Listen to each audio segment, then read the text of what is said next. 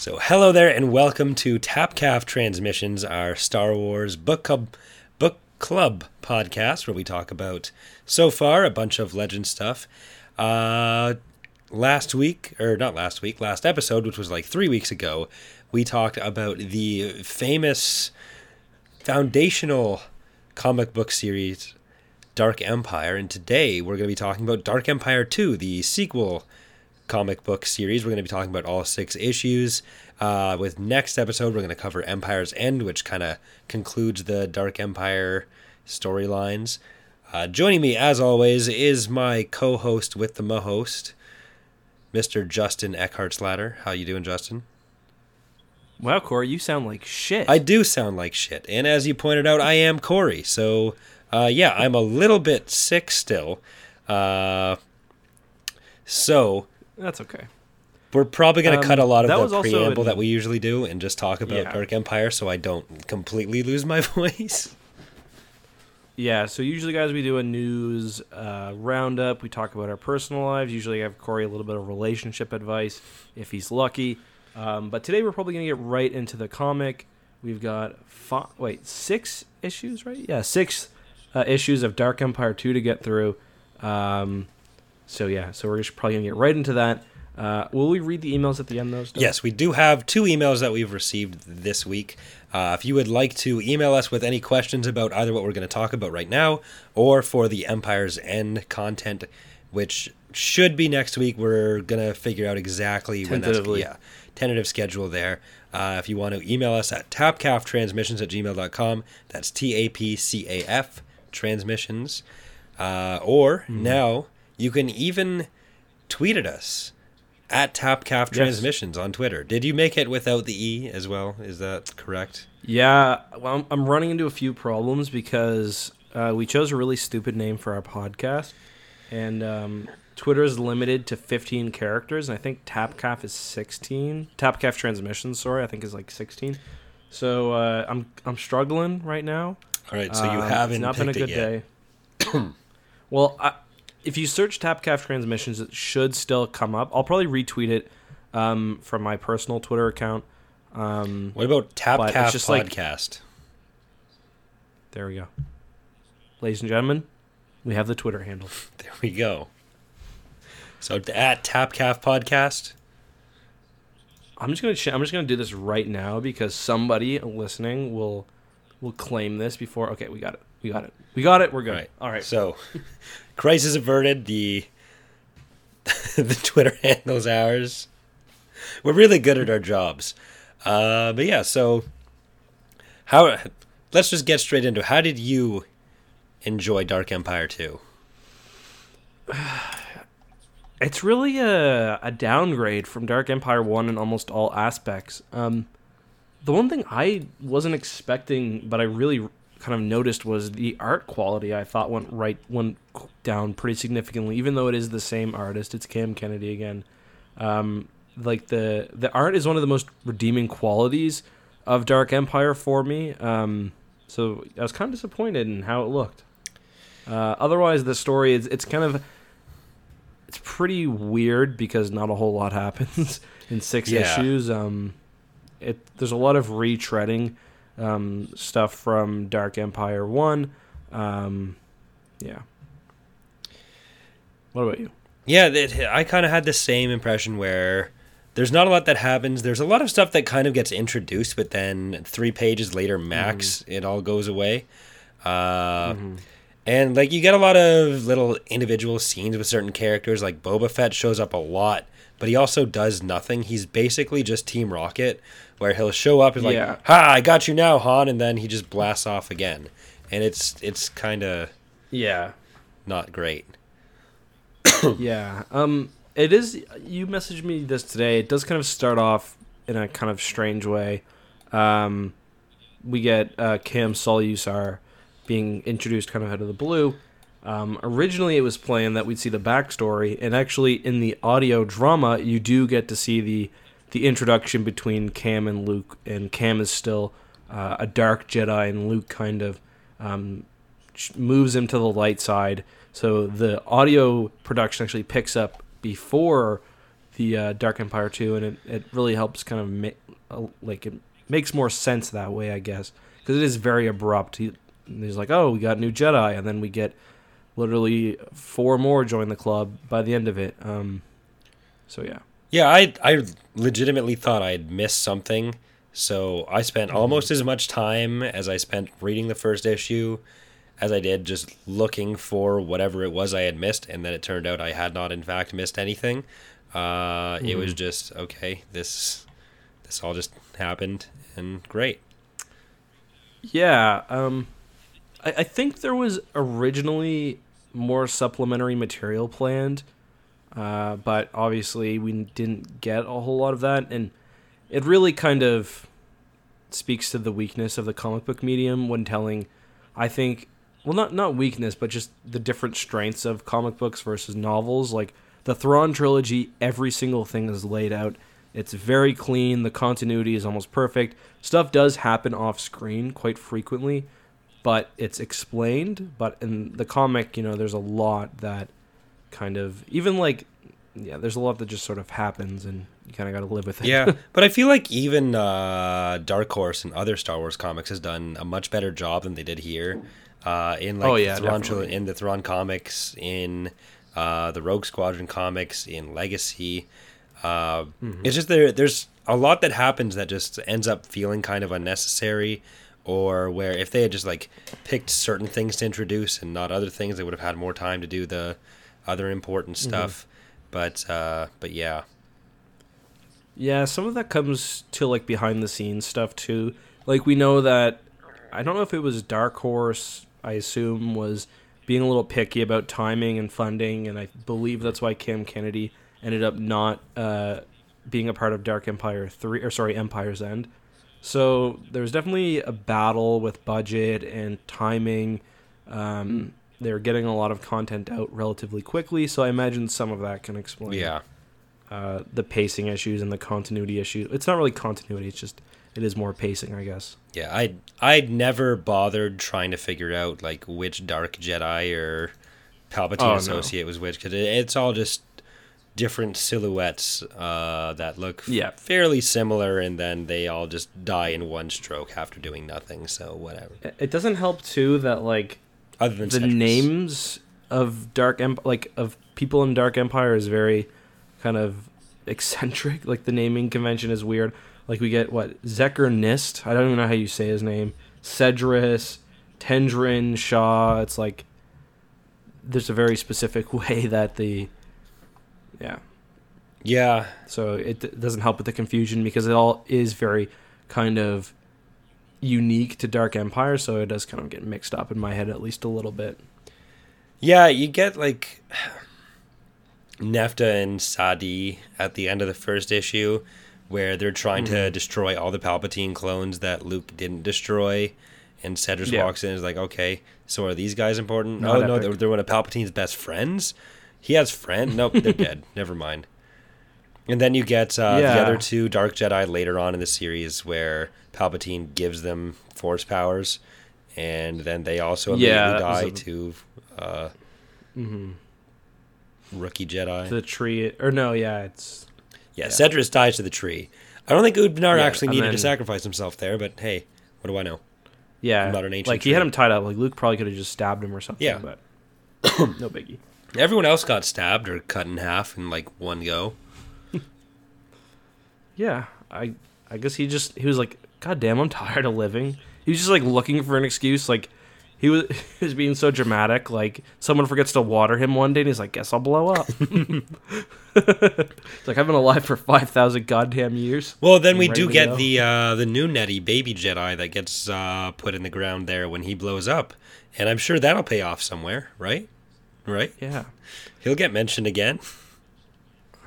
Um, it's kind of um surprising too. Speaking of like payoff, that the um the Dark Jedi killing Palpatine's clones. I'm surprised there's not like Crimson Empire didn't make a Karnor Jax connection with them too. Because why not just say that Karnor was paying them off?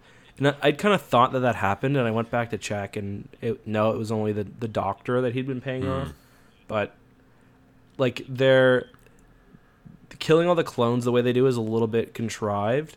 Um, so that would have been some helpful rationale, I guess. Well, Palpatine ended up just on, being obviously. like right around the corner too when this is all going on. Yeah. Like, okay, they, they just not even bother looking. Palpatine's like, I can't find my pants. Like, I can't confront them. Is that why his robe is so big? Yeah. Damn, I think Yeah. just uncovered something. Palpatine's genitals. Well, he un- yeah he uncovered something in his fight with Luke.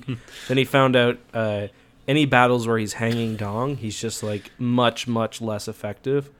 Um, yeah. Yeah. Let's let's start from the beginning though. Let's let's go let's go to Balmorra. I do like the very first panel has a nice victory star destroyer design on it, like the very clear victory. Um, cause it's got that With the little towers, antenna yeah. thing. Yeah, I thought that was cool. Um, and I guess that's supposed to be, it's the Avenger. Is that like the Avenger?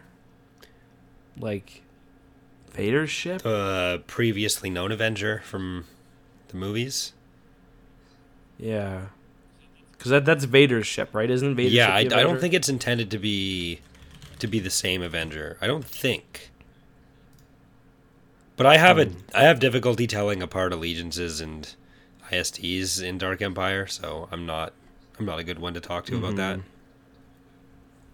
Yeah. Well, it says it says that on the wiki that it was Vader's ship, so or sorry, not not Vader's ship, that it was the same Avenger, maybe- so Yeah, but I, yeah, I guess maybe that it was intended that way, maybe not. But but they- Vader's is sorry, Vader's is the Devastator though. I guess the Uh, Aven- I was thinking that Vader's was the Avenger, yeah.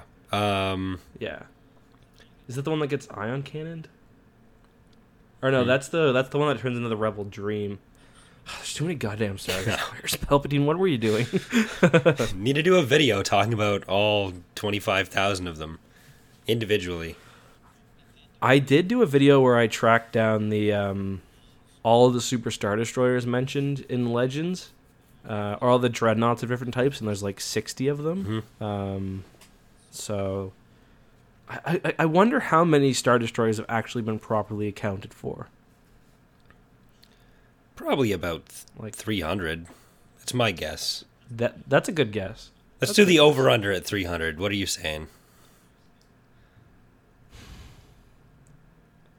It's hard because like you know that like oh Marvel comic like some Marvel comic names one once or like uh, this random RPG campaign thing mentions one. I'd say over. You're doing over? All right. Yeah. Yeah, but how do, how do you cloud? So is it just that how many are named somewhere or how many are like we know kind of what happens to them at some point? Na- just named. Yeah, I think that's probably over. Yeah. Yeah. Okay, let's list them all for the rest of the episode. Okay, uh, we'll start off with Stormhawk. Electo Avenger. Um, we need to start with all the ones that it. are in the Empire at War name files. TBF Avenger is an torpedo bomber developed No, Um, oh my God, I. s- Canadian Marine Force and eventually I don't know if you can hear this. used by naval aviation services Yeah. around the world. The Avenger entered Alexa, stop. I said Electo. Alexa, name every Star Destroyer. Okay, well, Alexa's going to be demanding royalties now from appearing on this Oh, shit. podcast. Our Little does she know we don't get paid. third co-host Alexa. Uh, anyway, so we get to the Battle of Balmorra, which I actually think is pretty cool. What, what, what are your thoughts on Balmorra?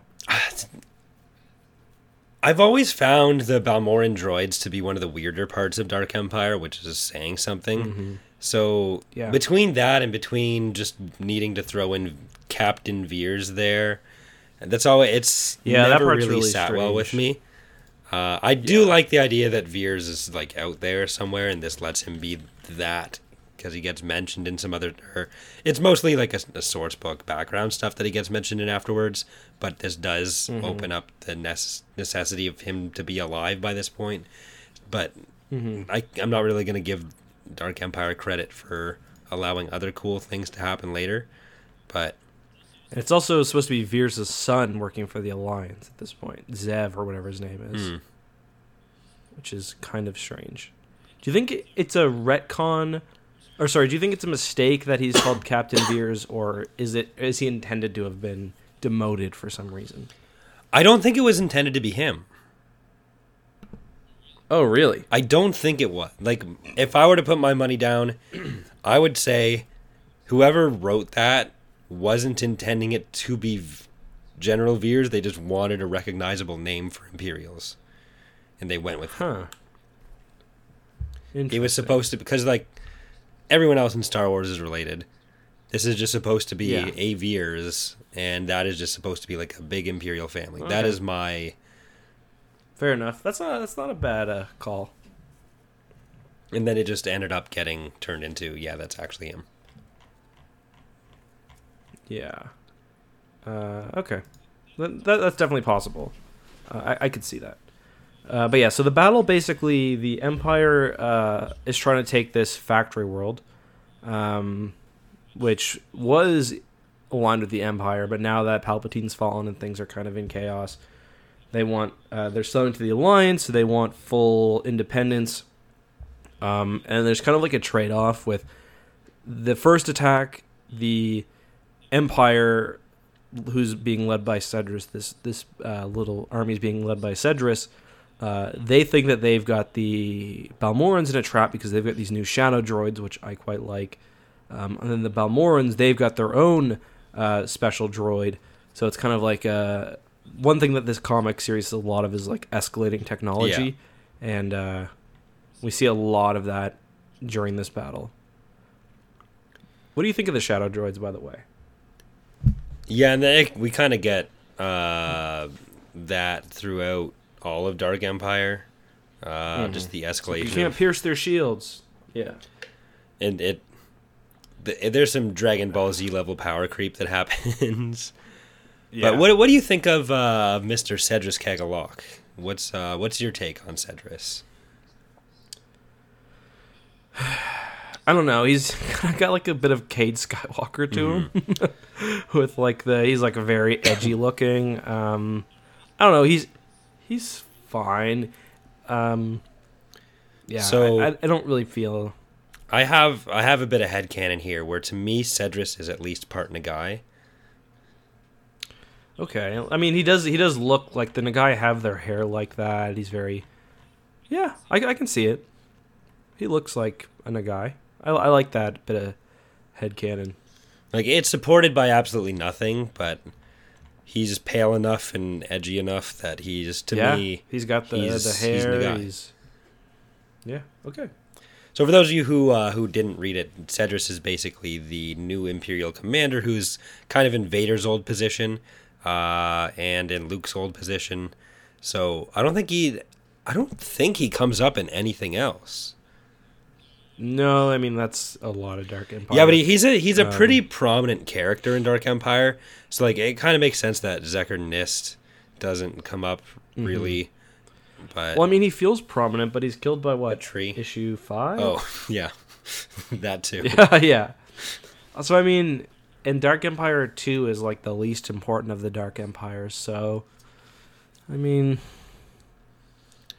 But you'd still think like a couple mentions Yeah. somewhere, maybe. But yeah. But I mean, you'd also think like, yeah. No, I, I do get what you're saying. It it, it is a little odd. Um, so yeah. or even just like kind of a backstory for him to come up like, oh, it's another Mm-hmm. one of Luke's seventy three failed apprentices from before he restarted Yeah. the academy. Like I'm surprised like Abel Peña didn't do something like that or Yeah. Like even Pablo like just in some random hyperspace article or something like that would have been the perfect uh, place to address something like Mhm. that. So yeah, good point. Um. So do, do you have a, a favorite one of the droids like Shadow Droid, Viper? Uh, yeah, I, I, I quite like the sh- the shadow droids. Um, they kind of remind me of like uh, Death Troopers Hmm. from like the new canon because especially because like they like buzz to each other. Yeah. Um, it says a bl- yeah the the way that they're like uh, screech is kind of portrayed reminds me of how like the the the Death Troopers have like the scrambled communications and stuff. Mm-hmm. Uh, and the, I don't know the idea of like having brains like in a droid, like just kind of in some sort of vat is kind of cool and very um, Gross. dark, I guess. Yeah, I like the look of the um, what are they called again? Like the the turbo laser towers.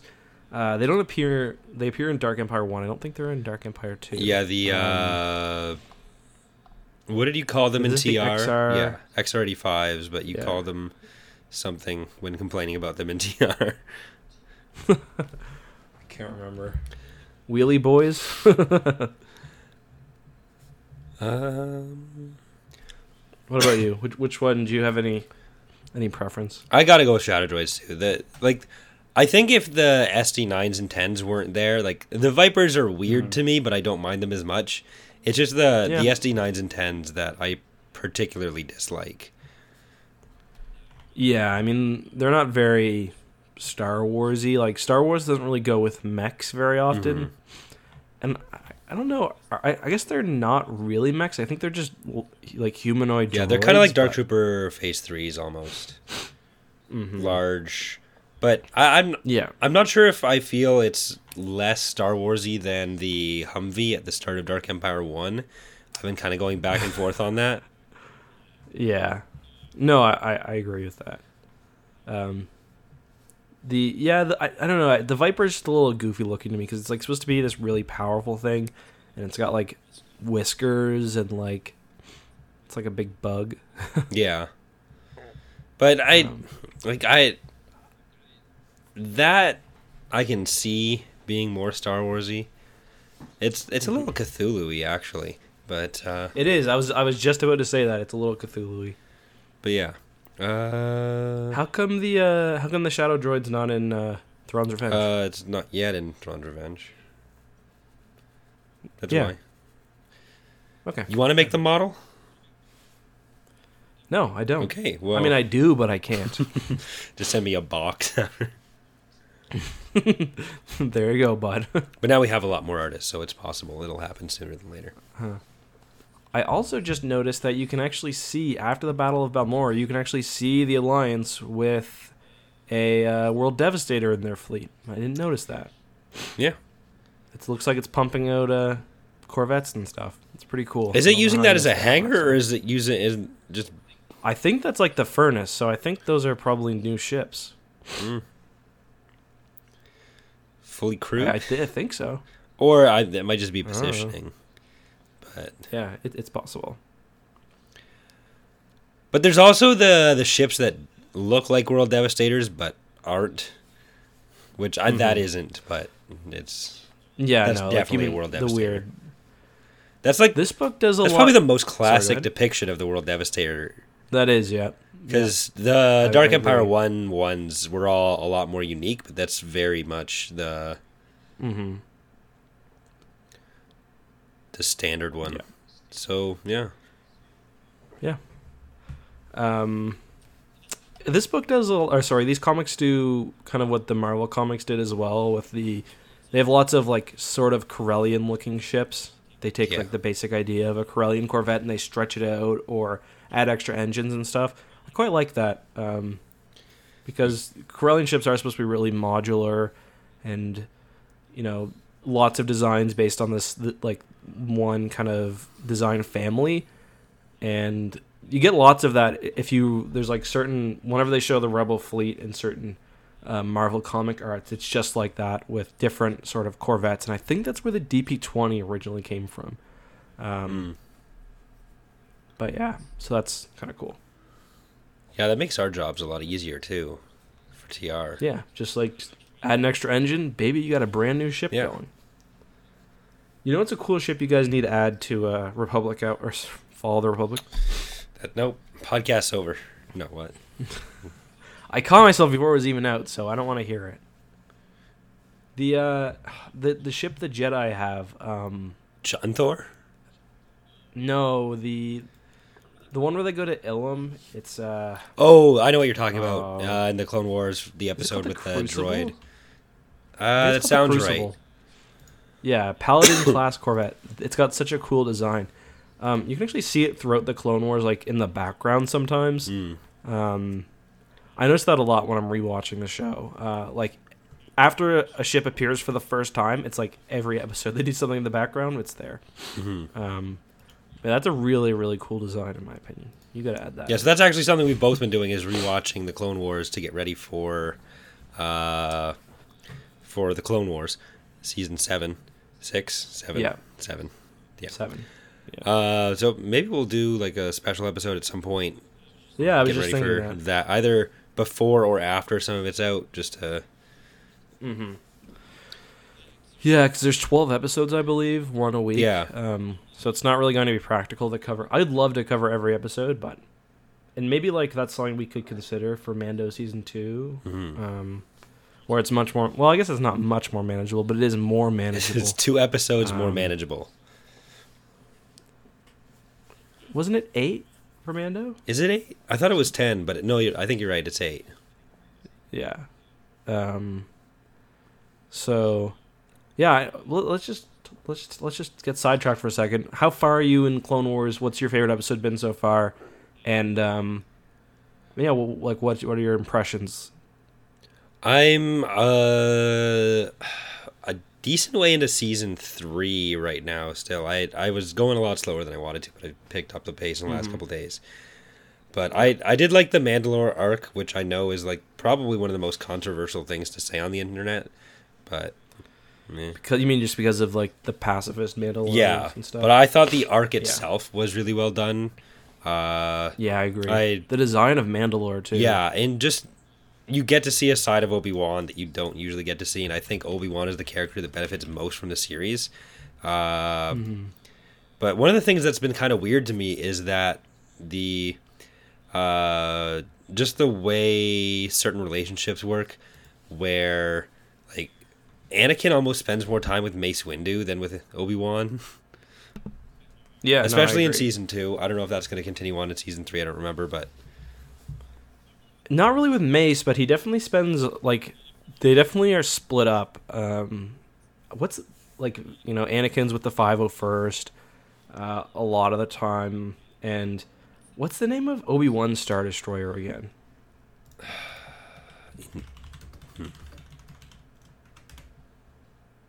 I can't remember because because because Anakin usually has the Resolute. That's one thing I quite like about the ship.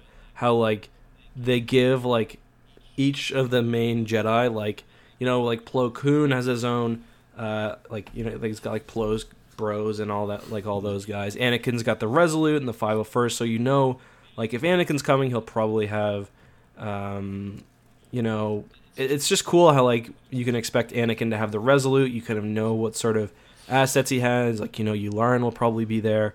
Um, I don't remember what the name of Obi Wan ship is though. But yeah, sorry, I didn't mean, I didn't mean to interrupt you.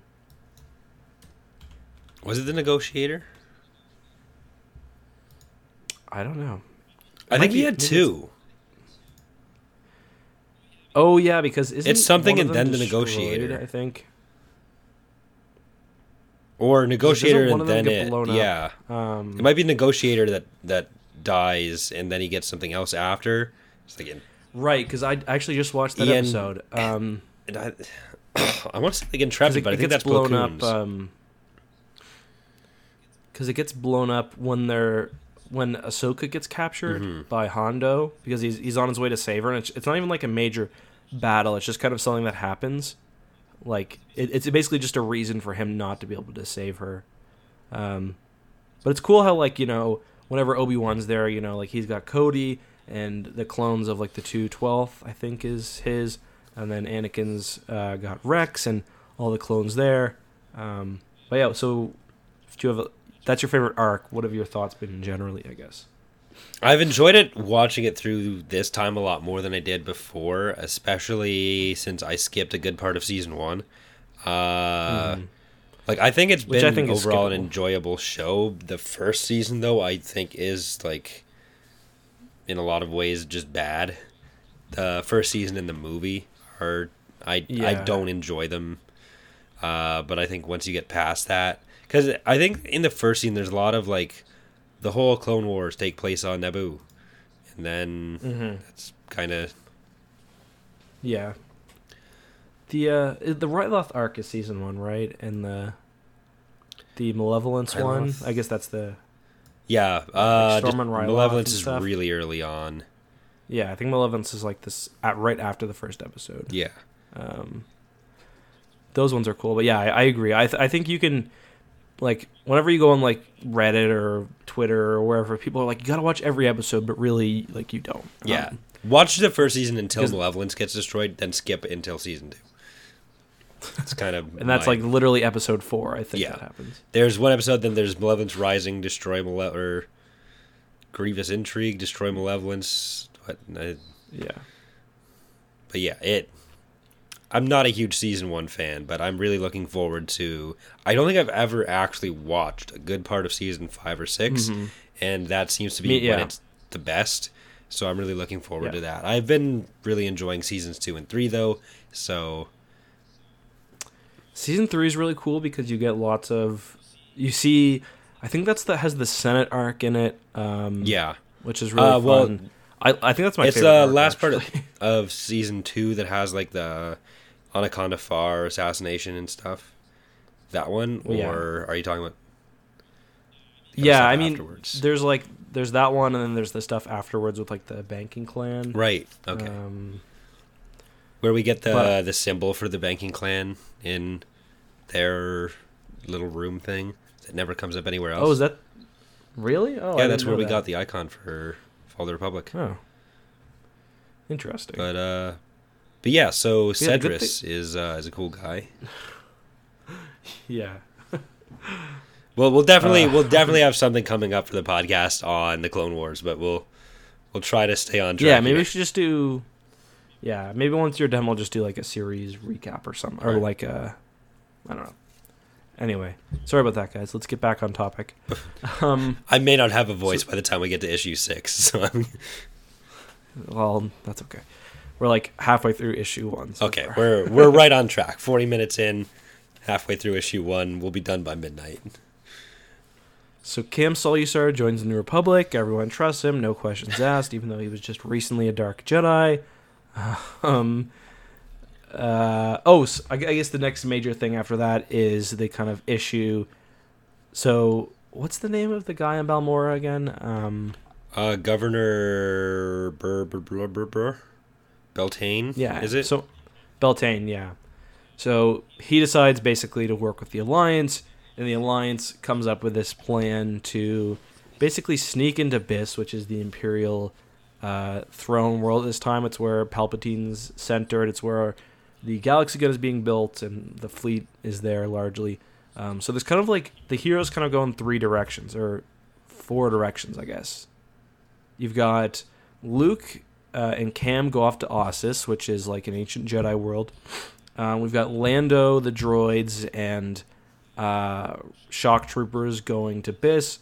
We've got um, Han and Leia going to Nar Shaddaa, and then they go to New Alderaan, and then splitting off from them, we have like Salla and the others who are also going to Byss to try to get their ship back. So we kind of have four plot lines um, Hmm. that we can, and then they kind of end up sort of in the same place at the end.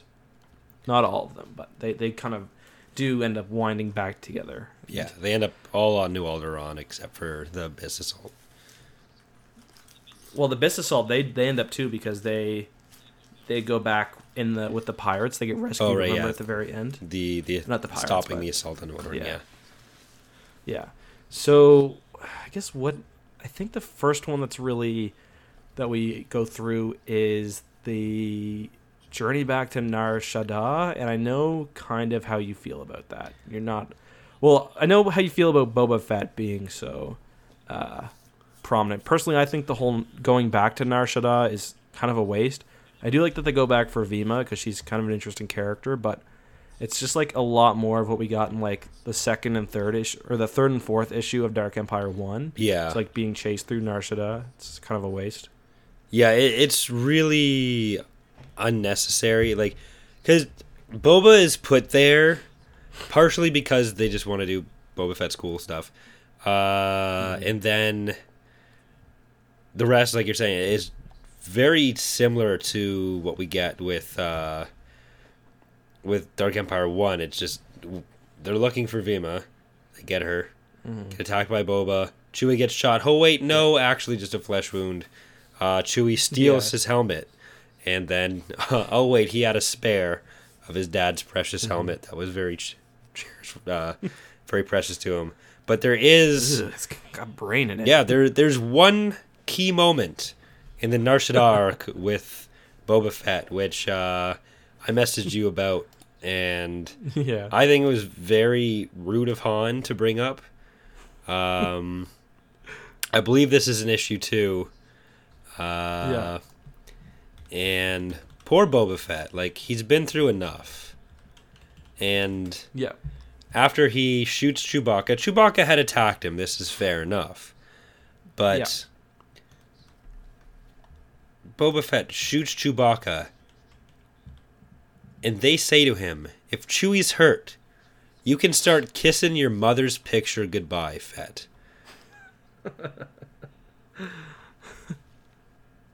Yikes.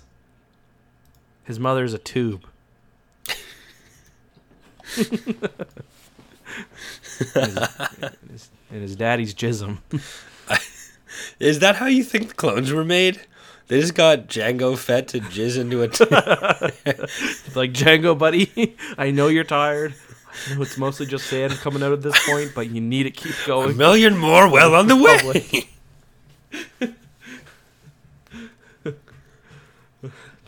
Django, do not go over to her house. We need the new batch tonight. It really just puts the Bad Batch in a new light. He was drunk that night. Oh God. Oh man.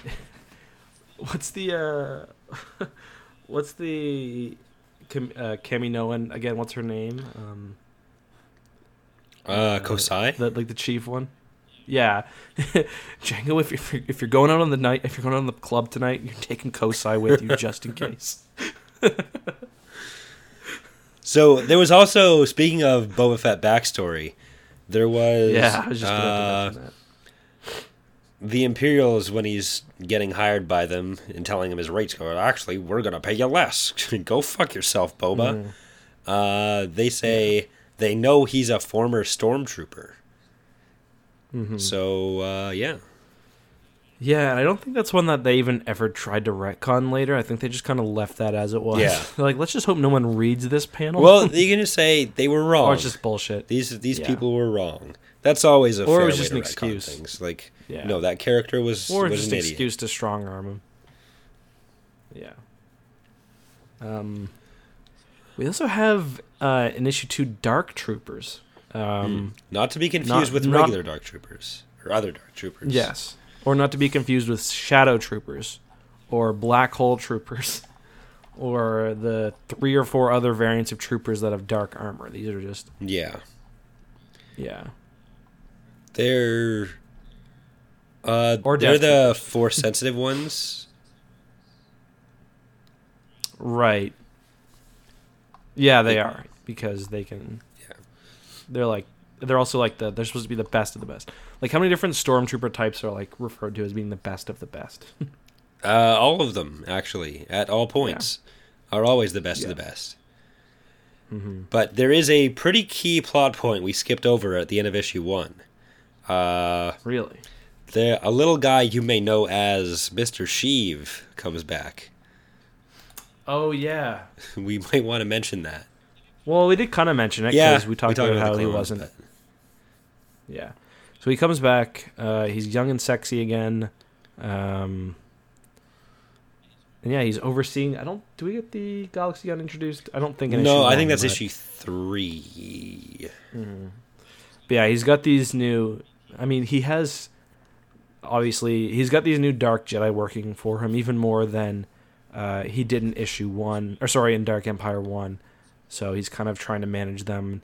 Right now, Sedriss is like hot shit for him, um, but he's also pretty concerned about capturing the Jedi twins and the new Jedi coming from Leia. Yeah, like he he basically calls Sedriss his boy in this one, and then just wants to kill him later.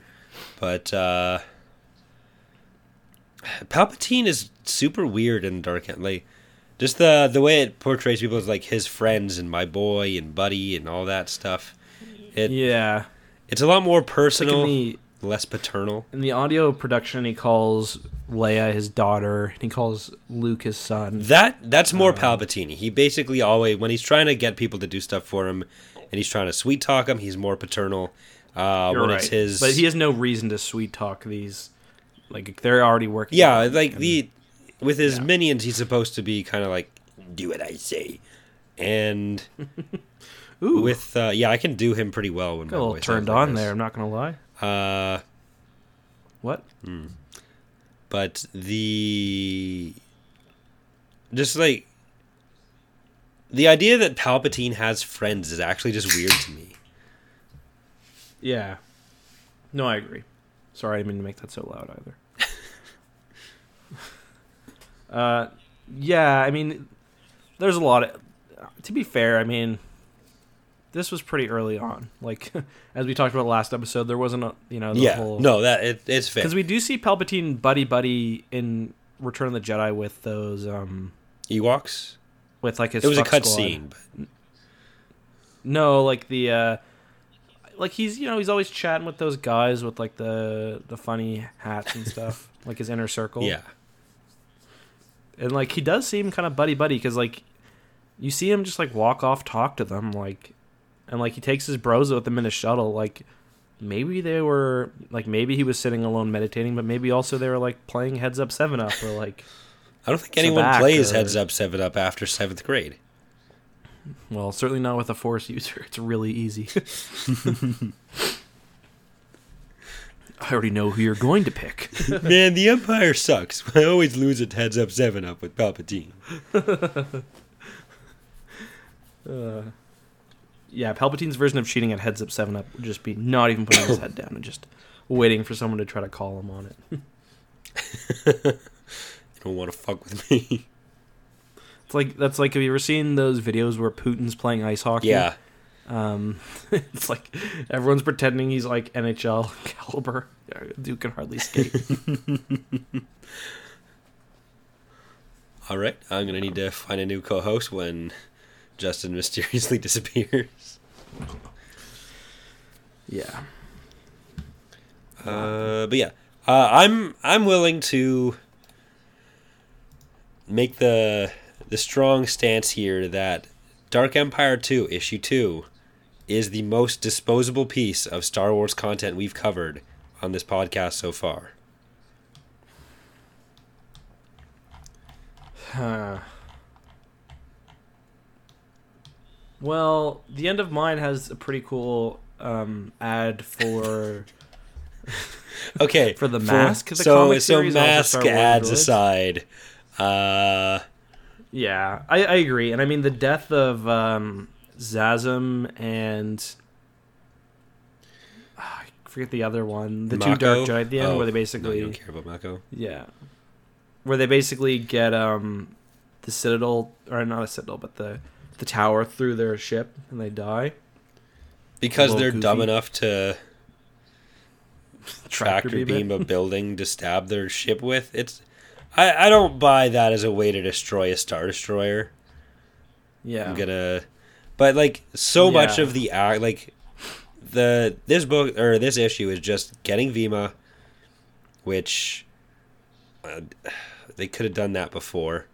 Really, Mhm. it could have been much shorter, and th- this doesn't need. I feel like that all this stuff that happens in this issue doesn't need to be stuff we necessarily see. Just have like a few panels of like. Meanwhile, on Nar Shaddaa, Leia and Han find the Jedi that had been that had talked to them before, and then they're gone. Is that your version of like the uh, intro for the Clone Wars? There's heroes on both sides of this issue. Where War rages. Sorry, I definitely just blew up my mic there. war rages in the Nar Shaddaa system, where Boba Fett shows up and does literally nothing. Oh, did he shoot Chewbacca? No, he did not. yeah. But I, I feel I- like I- if. I just if I could just have not read this one, my opinion of Dark Empire two would have been much higher. Mm hmm. Uh, I mean, okay, issue three is much more substantial. Um, we get, as you said, the Galaxy Gun stuff. We see it in um, con- under construction. Apparently, it's been in plain view of all these smugglers, and no one thinks to tell the New Republic. Not very chill. Yeah, this has Not been very very, accessible to people, and Yeah. it's it, it's kind of concerning. Like you can't just fly into Byss. They just fly into Byss. like when the when they get in with their codes like i don't think i was looking again to see if there's like any mention that someone's going with them or someone's or is it just like coincidence that literally the no. next ship coming into the system is another smuggler that they sold the codes to? Well, the thing is, the code is just the beat to Funky Town. That's a South Park reference, but um, yeah. Well, sorry, I forgot to mention, mention this. In issue two, we do get a mention of winter, which kind of warmed my heart because it reminded me of the much better Thrawn trilogy.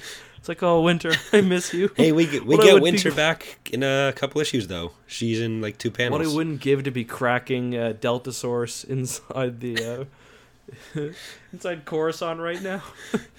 back in the day when we'd crack open a delta source with the boys Oh, jeez. uh, yeah, so we, we get the Galaxy Gun. No one's telling the New Republic. Not very epic. Um, we get Luke and his really ugly starfighter and um, Kam Solusar going to Ossus, and which happens to be not only a ancient planet of Jedi, but also a contemporary or a modern planet of Jedi because we get like two new ones. One of which Luke probably um, wants to do the dirty with. So it's a very very successful trip for him.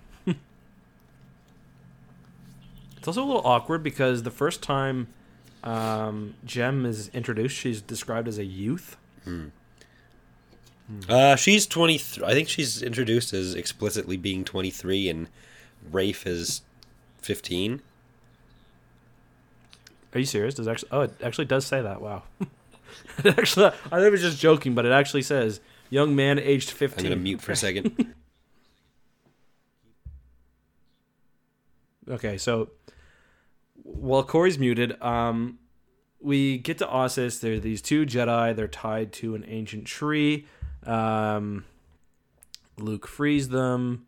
Um, and basically, there's this race of people on this planet called the Ysanna. Um, I guess they're like sort of descendants of the Jedi. Um, they're not super chill with Luke and Kam coming to the planet. They don't speak basic, but when Luke shows his Jedi abilities, um, they are basically like, okay, Jedi are pretty cool. Um, and the Ysanna have some like basic Force abilities, um, but Luke even says like, okay, they've got some abilities, but their sorcery or their magic, they call it, is very, very rudimentary. Their attacks, he says, are very easy to block, and they all need training. Um, uh, but once he kind of gets the uh, once he gets the trust of them, he gets a big bear hug from one, and basically, he's in there. He gets their confidence, um, and we get the the showdown with oh, is he back? Okay, sorry. I was just explaining the Ysanna and just carrying the podcast for a few minutes here. Yeah. We are at the part where uh, Scourge 1 comes and uh, Luke and the Ysanna face off against Dark Jedi. Do you want to talk about that? So, uh, were Rayf and Jem explicitly siblings? I think so, yeah.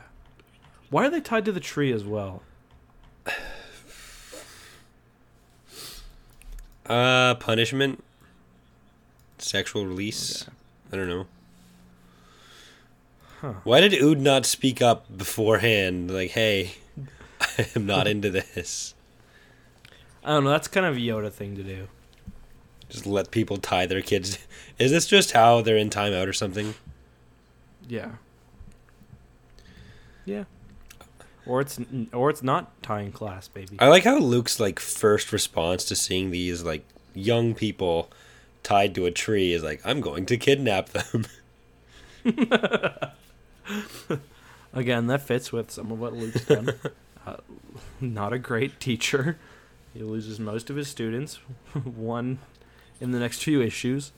Um, Uh, well, do- do we count Empire's End as the next few issues? Because technically both of them in the next few issues. yeah, yeah, that's true. Um, what do you think of the Ysanna though? I mean, we get so many like Legends has like so many quasi Jedi races, um, force sensitive races, or not not races, but like um, practices, I guess, or like sects. Yeah, I'm, I'm kind of mixed on them because like, the idea of like kind of a divergent Jedi school from the Jedi school, uh, from like the period of the Sith Wars, is kind of interesting. But it's like the Jedi Order still knew they had a, a temple there. They would have probably gone back. And Yeah, and I mean, we get a lot. You get like the Baran Do, the Aing-Tii, the Fallanassi. yeah, they're ju- they end up like um, becoming just kind of like primitive and regressing or something and it doesn't really make sense it's, it's kind of like a worse uh they just feel like worse night sisters to me like the the Yeah, culture I of the mean, night sisters also- makes more sense than like how they got there whereas these guys just kind of like sprung up Mhm. around the jedi or they're former jedi or Right. And it's like, how did they not get wiped out as well? Because like Ossus, Palpatine should have known about that. Um, well it's Like the- been like the 4000 Baron years of like not being found That's true. sen- apparently that's true. Yeah, that, that's a good point. That's a good point. Um, like I like the Baran Do because they're like specifically hiding and trying to distance themselves yeah um, from the Jedi. But when you get sorry, I'm a little sick of voice crack there. But when you get to like um, like the I don't like the Fallanassi as much, for example. Um, the Aing-Tii are okay because they're like kind of weird, and they're like supposed to be very, kind of they stay away from people. But Legends definitely does have a lot. I think we'll probably get stuff like that in canon too as well, because it's been a bit less it's kind of focused on the fact that like Jedi don't have the full um, rights of the light side. You know, they talk about that in like Episode Eight. Uh, I guess they mentioned that in like in Clone Wars and Rebels as well. yeah Like the light side is just the light side. The Jedi are just like an organization. They're they're not like the light side personified or anything. yeah even with like bendu or whatever he's called Mm-hmm. you get a bit of that Yeah, but they do take the very uh, like the Night Sister esque. Uh, they call their force abilities magic, um, so it, they are kind of like worse Night Sisters. I agree. I do like how Luke just gets a force vision and can now suddenly understand them sometimes. I do also like how he's like these guys fucking suck. he's like to Kam Solusar. He's like, wow, like they need training. Thank God they didn't just kill us because they're incompetent. So, are they using uh, force lightning there, or is that just like yeah, or like some sort of. Uh, I, I think I kind of took it as Force Lightning. I wasn't sure if it was force lightning or just like a way for them to draw and indicate that they were controlling something. Yeah, who knows? It was magic. Yeah. How old? Like Luke's thirty three here, I think. Right.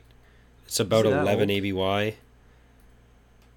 And he was born. He was born in nineteen, so he's thirty. Is it 11 ABY? I thought it Uh, it's either ten or eleven. I'm not sure exactly which. yeah, yeah, yeah. So yeah, he's he's getting He's twenty nine or thirty. Our, our little boy is uh he's getting up there, isn't he? Uh, I guess that age gap isn't horrible. No, I mean, no, it's not like uh, Lando and uh, Tendra or anything. Hmm. Could be worse. There, there's. Hmm. Like if you would have went for the brother, that might have been a bit much, probably. He really. He really shouldn't be deciding that he wants to be her boyfriend and teacher simultaneously. There, there's some power dynamic issues Yeah. that uh, not okay. Luke's excuse is like, "Well, no one taught me." it's like, Luke, maybe stop banging your students or letting them and letting them die. Like, That does seem to happen a lot. yeah. Well, like, stop banging the body of your student possessed by a ghost. Like, Who hasn't done that though? yeah, true. Not really a go- well, yeah, a ghost. uh, but yeah, Ord uh, Ode Binar. Um, Does Lucas solid he, here? He Wakes up. Yeah, he yeets himself. He wakes up, he saves his girl, and he just he just fucks off. He's like, nah. Yeah, like Sedriss "Oh, is very probably gonna want my clearly restrained there, and Luke is holding a, a an ignited lightsaber.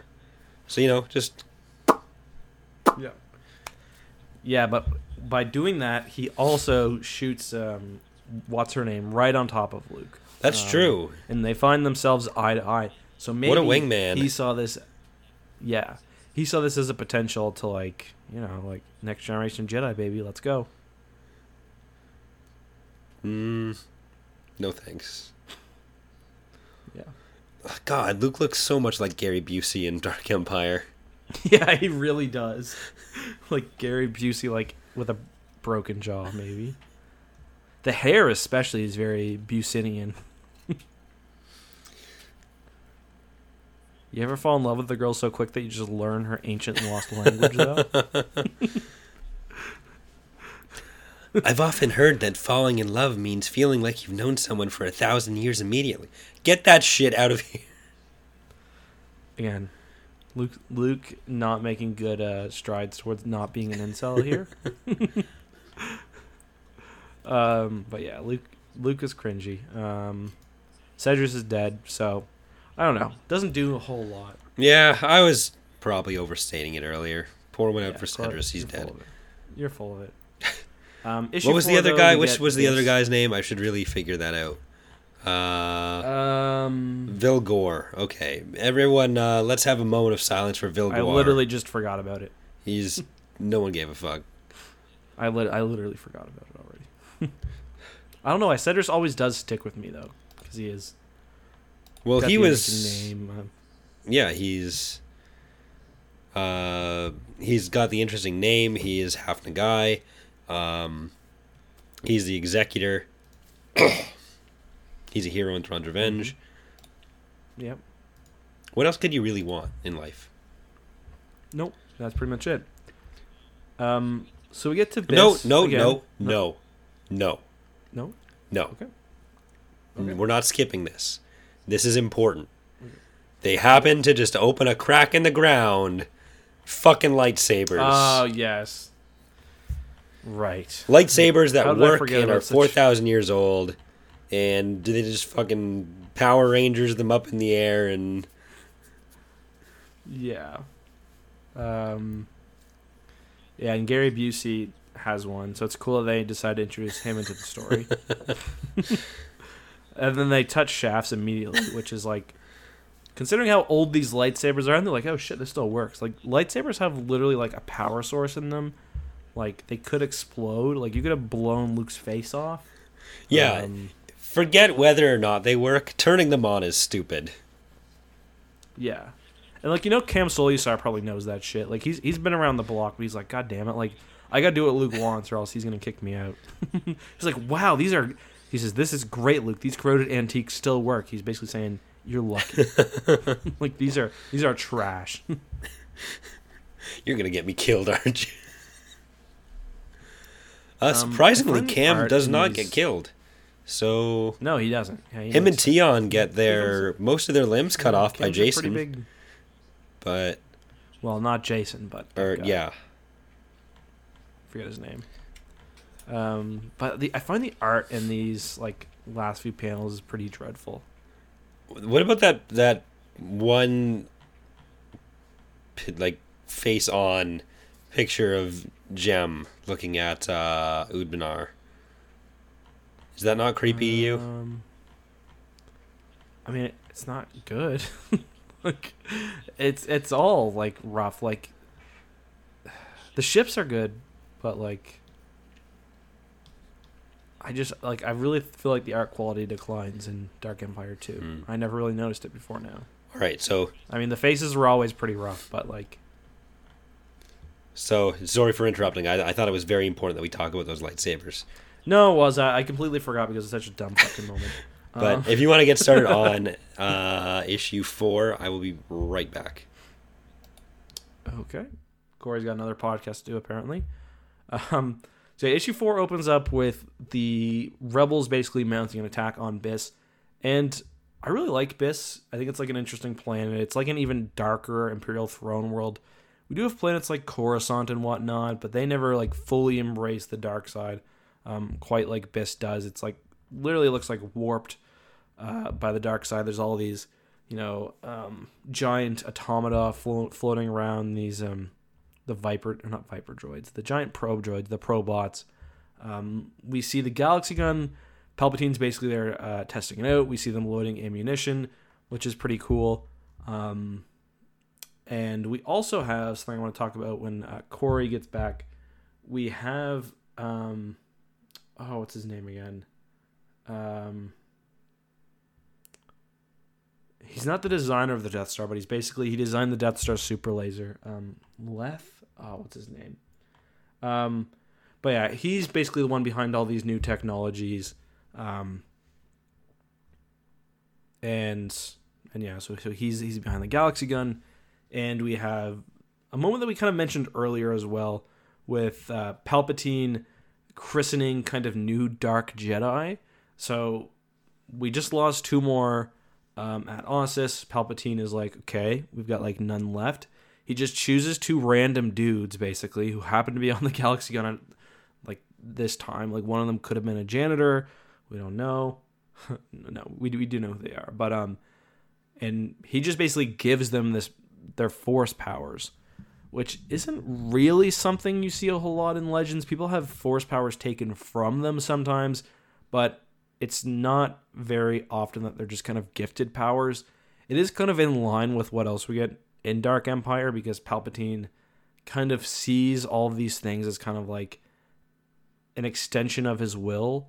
Like the eclipse, for example, especially in the Dark Empire source book, is talking is is talked about as like an extension of the dark side and his presence.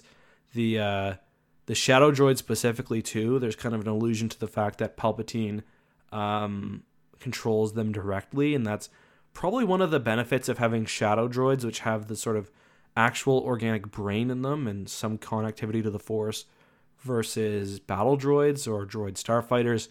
You know, Palpatine can use his battle meditation, um, which actually is kind of relevant because back on Ossus, we have um, Luke with some of the Ysanna going into this secret library that they've basically been protecting um, for years and years and years.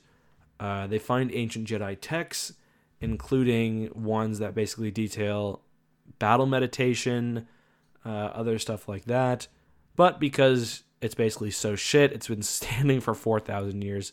Um, they decide to just take what they can get, and you know they've got stuff to do. They can't be camping on Ossus for uh, the entire. Oh, he's back. I am back.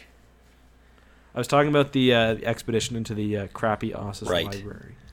Uh, yeah, and Luke not only knows how to understand it, the, the spoken language, it, he can also read the written language.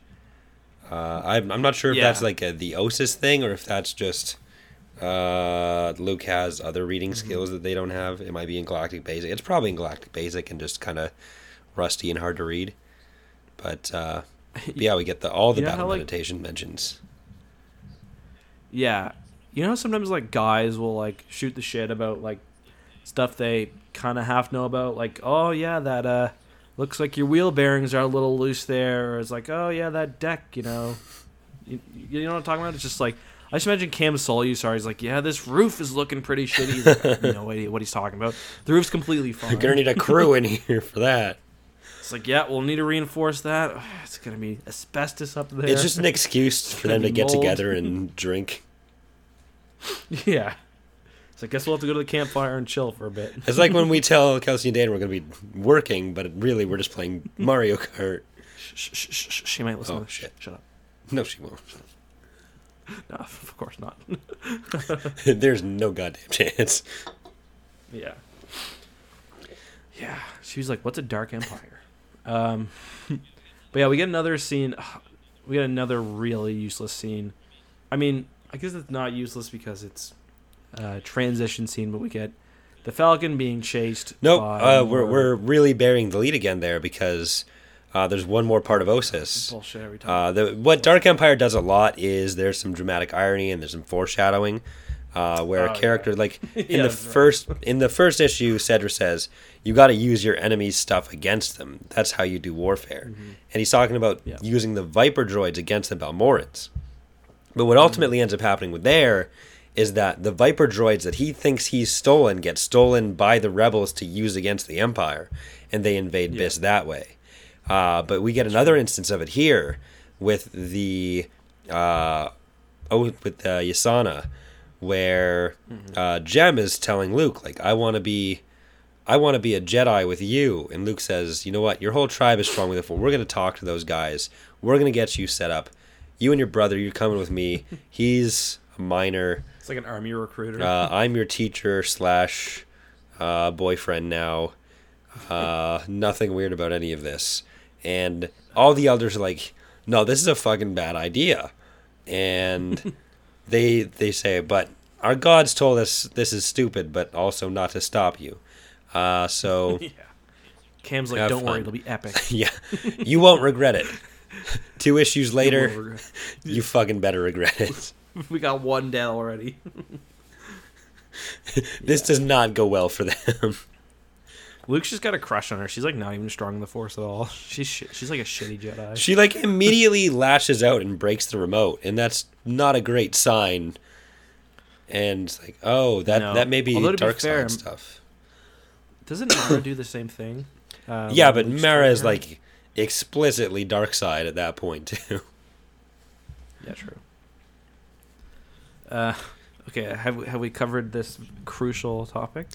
Well, there was one other crucial topic I wanted to talk about to complain about issue two again, where uh, they're getting into the fight on Nar Shaddaa, uh, and they blow up the one of the fighters or one of the ships belonging to uh, to the smuggler friends, and Leia and Han are basically yeah, go cry about it, cry babies. But like, if the Millennium Falcon got blown up, you better believe Yeah. there'd be some sobbing going on. So now we can continue. Yeah, and also the smugglers through this entire like series are complete bros. Yeah.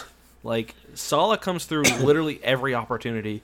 Like in issue five, I think she's got literally no reason to help the Alliance anymore, besides like she's a she's a good gal. Um, she's like, well, better go save them. Yeah, they're just in a bar. Fucked her over. And Leia's a Leia's a dick to her too. She's like, Yeah, She's like, like just because Leia's got some shit going on in her life, she makes it seem like that's the only thing that matters. not only does Sal want to help them, she yeah, she's in an imperial bar on the new imperial capital that's basically just a secret imperial base and she's like hey who wants to fuck up some imperials? Like mm-hmm. you don't just do that if you're a coward who wants to cry about a ship being blown up. Come on leia Yeah. Yeah. No, for sure. oh another scene with boba guess what happens with it literally nothing he gets left alone and then they, when they're coming out they find him again and guess what happens oh nothing so boba thanks Listen, listen, listen. You're focusing on the negative. Let's focus on the positive. Empatojayos Brand. Yeah, that's what I'm trying to. I'm trying to make sure we have all the boba points out of the way before There's we no talk. points. He's there. Yeah. That's it. So Empatojayos is a brand. Thought he was a cool dude. Kind of thinking he's a dick now. Um, he's basically he was a Jedi who got really messed up by Vader. It is Vader, right? Yeah. Specifically, I think he Or got messed up by. Vader. He's in this. He's in like this suit.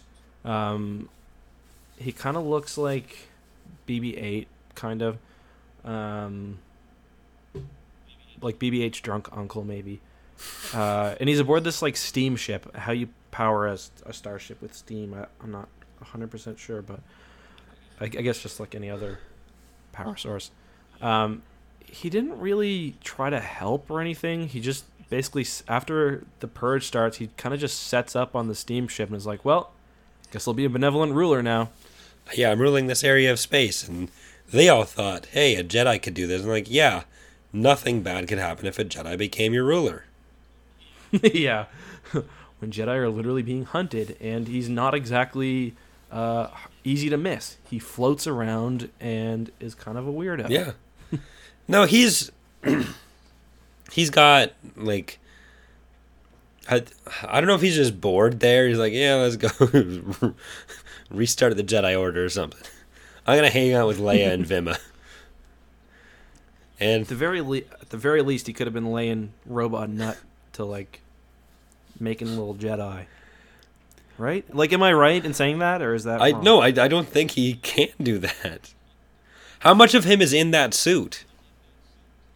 enough to. I like how he says Yeah. he can be in vacuum, but it's like his face is poking out. Yeah, his nose is out. like, what do you mean you can be in a vacuum? It's like I could be in a vacuum for a year. It's like Your eyes would pop out of your head. like bro like you're not impressing me that's like that's like the uh, i could throw this football over the mountain just clear bullshit He's it's just like no i swear don't try it like don't test he's it. not actually the ruler. They, people just felt sorry for him. So they okay, King. he's a little sensitive because he's got literally nothing but a nose and eyes uh, Jesus. uh So uh, Ganath in space is he the king of every uh, region in space or just that ship? No, because he put someone in charge of the fleet. So there's more than Yeah, that. fleet. So yeah. Yeah, and they go to like a base as well. Um, but like also kind of reinforcing the fact that he's kind of a dick. Um, he kind of just changes Han's ship, Yeah. and he's like, Han's like, sure would like the missiles back, and he's like, nah, trust me, these are cool. he's like, no, I, I think Chewie would really like the missiles. He's like, don't worry about it. Like, li- lightning gun is way cooler than missiles. Han's like, uh, I don't want the missiles. He's like, no. Also, I made it look way less cool now too. it's got an antenna on the front. Trust me, it'll. Be. I know you were flying fine before. Oh yeah. Also, we changed completely how the ship handles. I hope you don't mind. You'll get used to it. See, you haven't crashed yet. I like how like the Athens when they're flying off, he's like, uh, I think he's found something else to do now. like he's not coming Yeah. back. You notice how they like don't send a royal guard or anything too. Like I feel like everyone's kind of low key been tired of his shit for like probably 20, 30 years. Like, god damn, finally he's gone. Like, s- s- should we send an escort so we can help him navigate through this notably treacherous region of space that people can't travel through? And they're like, nah. it's all good. I don't really want him to come back. So Vima is firmly in the middle of our Jedi rankings for this uh, this group. Goes Leia, Uh, Vima, and then uh, Empatojayos. Rankings and power, you mean? Just no, uh, how much we like them. Oh, uh, yeah.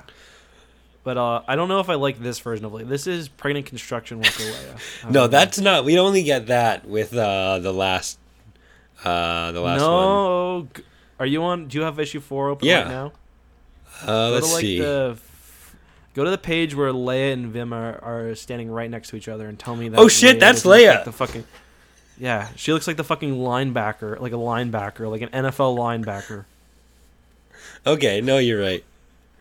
She's got Uh, a trucker hat. She's got a full like full mullet. She's like she for some reason becoming pregnant made her very like barrel chested. like I know that like pregnancy has like different effects on like the female form, but like I don't think it like turns you into a power. I don't lifter. understand her hat. That's the big thing for me. I don't understand. Uh, actually, you see, if you and Dana ever have kids, you'll get it. Like when women become pregnant, they just have to wear a hat. That hat? Usually, yeah. It's got to have a brim at least. Okay. Uh, so this is actually something we've been building up to a lot on the podcast since like the first episode. Uh, are we saying that Empatojayos' first actual appearance has not lived up to the hype we've been setting up for him.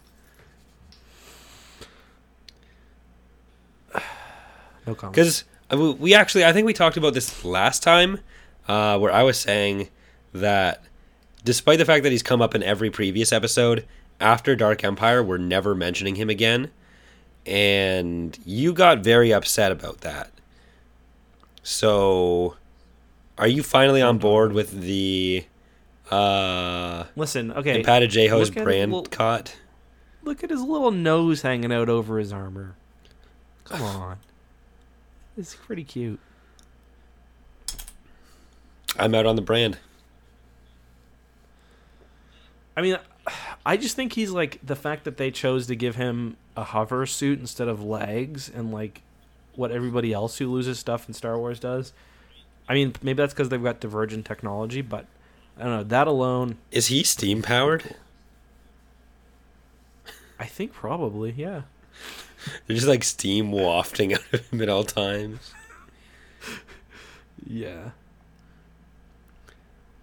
All right. He's very, uh, he's very like ghastly. like, Yeah. Imagine seeing that in real life. Like, it's very.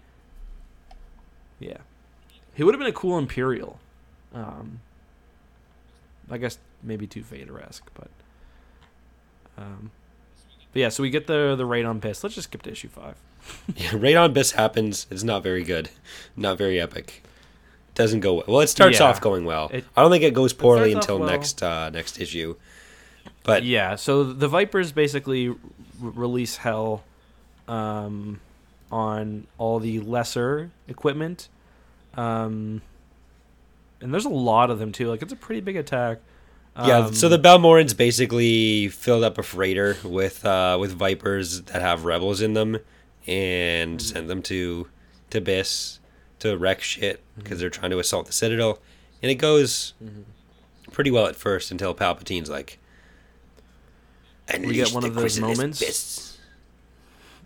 and Lando's like, new molecular shielding makes these droids indestructible. Nope. until someone punches them. Yeah, and I I just I feel like the rebels gave up way too easily, like fighting these beasts. Like I don't know if the better option was to get out on foot and run away. Like I don't know. Yeah. I feel like there weren't that many of them. Well, there's like two or th- there's three. Yeah, just three new walker types we get in that side, so that's cool. Or I I Yeah, think that's one of them is supposed to be an ADST. Yeah, there's kind of one that looks like if I remember, there's one that looks like an ATDP maybe or they kind of look like AT APs actually, though because they're kind of the the two in the front there. are Yeah. kind of like actually um those ones in the back. You're looking at the one with the bridge, right? Yeah, That scene with the bridge. Those two in the back look almost exactly like concept art um, for First Order walkers. So I wonder if they're based off like like a common like Ralph McQuarrie concept or something. I think they are, and that Fractal Sponge actually did a model of one of them. Oh yeah, I think you're right actually. Yeah, because I've definitely seen ones that look like that before. Um, I'm pretty sure. no, I, I I think you're right. I think I've seen it. Um, But yeah, actually, if you look at the next panel over, I think the front one is supposed to be an ATST. hmm Yeah, I agree. So yeah, ATSTs, then the fractal, or the concept art one, and then another the Yeah. third type there. Yeah. But Cool. then, chrysalis beasts. Yeah, they just get ravaged. Um, that's what I meant by like they probably probably was a better strategy than just like running. But I mean, I don't know. They they do get manhandled, so maybe I don't know. Just like shoot them in the eye, probably. But it's fine. Hmm. And Salla helps them get out. Yep. Organizes Absolute- her bar brawlers. Salla is like literally an absolute G. I wouldn't have minded if Salla showed up in other materials. Yeah, she's like the one. Lady Han, Ow. Lady Han Solo. I could see Sal like Sorry, everyone had to hear I that. know. What? Lady Han Solo, or did you cough? I like cough cleared my throat at the same time, and it ended up sounding like I don't know an angry dog or something. uh, Cyborrean uh, Hound. Don't, don't try to bring it back. All right. We're already done that that comic book, so we're not allowed to reference it again. Um. Okay, good. So so yeah, she gets the the smugglers. They fight their way to their ships, which is kind of cool. They grab their uh, freighters. They all have kind of interesting designs, and they pick up the uh, the failed rebel army troopers, and basically they piece out of there. but one of the chrysalis beasts catches on and then falls off. But it, it looked cool for a while. Little size inconsistency there. I Yeah. think. A lot of size 'Cause, like- there. like R2 is packing a massive piece of hardware like if it's that big against it cuz like if you look at the other pictures like like uh let me scroll up. Yeah, like the hand is as large as like yeah, I don't know. Maybe that one was just like really small-handed one, but like a little bit of inconsistency there. Like I don't know, these things are pretty tough. Like if you're telling me that like R2 can basically shock that thing off the side um and like we couldn't kill them with these advanced things like R2 is basically MVP of Dark Empire, though. Because he destroys Oh, yeah. everything, pretty much. and that's like palpatine has a chance to shoot shoot them down and he's like "Hmm, No. probably won't yeah Don't waste Probably any more firepower on these scum. What does that even mean? yeah Are you saving turbo laser bolts for something? yeah exactly it's just just like at the beginning of star wars like, don't blow up that escape pod it's like Why not? i don't know maybe we should anyway We're on a Uh, budget here. a Thank you very much. Yeah. There was a funny little um what's it called? Um A funny little. have you read uh, uh, from a certain point of view? I don't think so. It's like uh it's like the, the canon it takes like all these characters from like it's sort of like a canon version of Tales from the Moss. Oh yeah, no, no, I haven't. It's pretty good. Anyways, there's one about I was the, uh, standing in chapters, reading parts of it, so I was trying to think of. the, if if you do listen to it, get the audiobook because it's pretty uh, it's pretty good. Um, but there's one where it's like from the perspective of the turbo laser gunner or whatever. And it's like talking about how he's got to count for each shot he takes and stuff. So it's like there's accounting reasons not to fire the at the empty escape pod. Not strictly canon or anything, just kind of fun.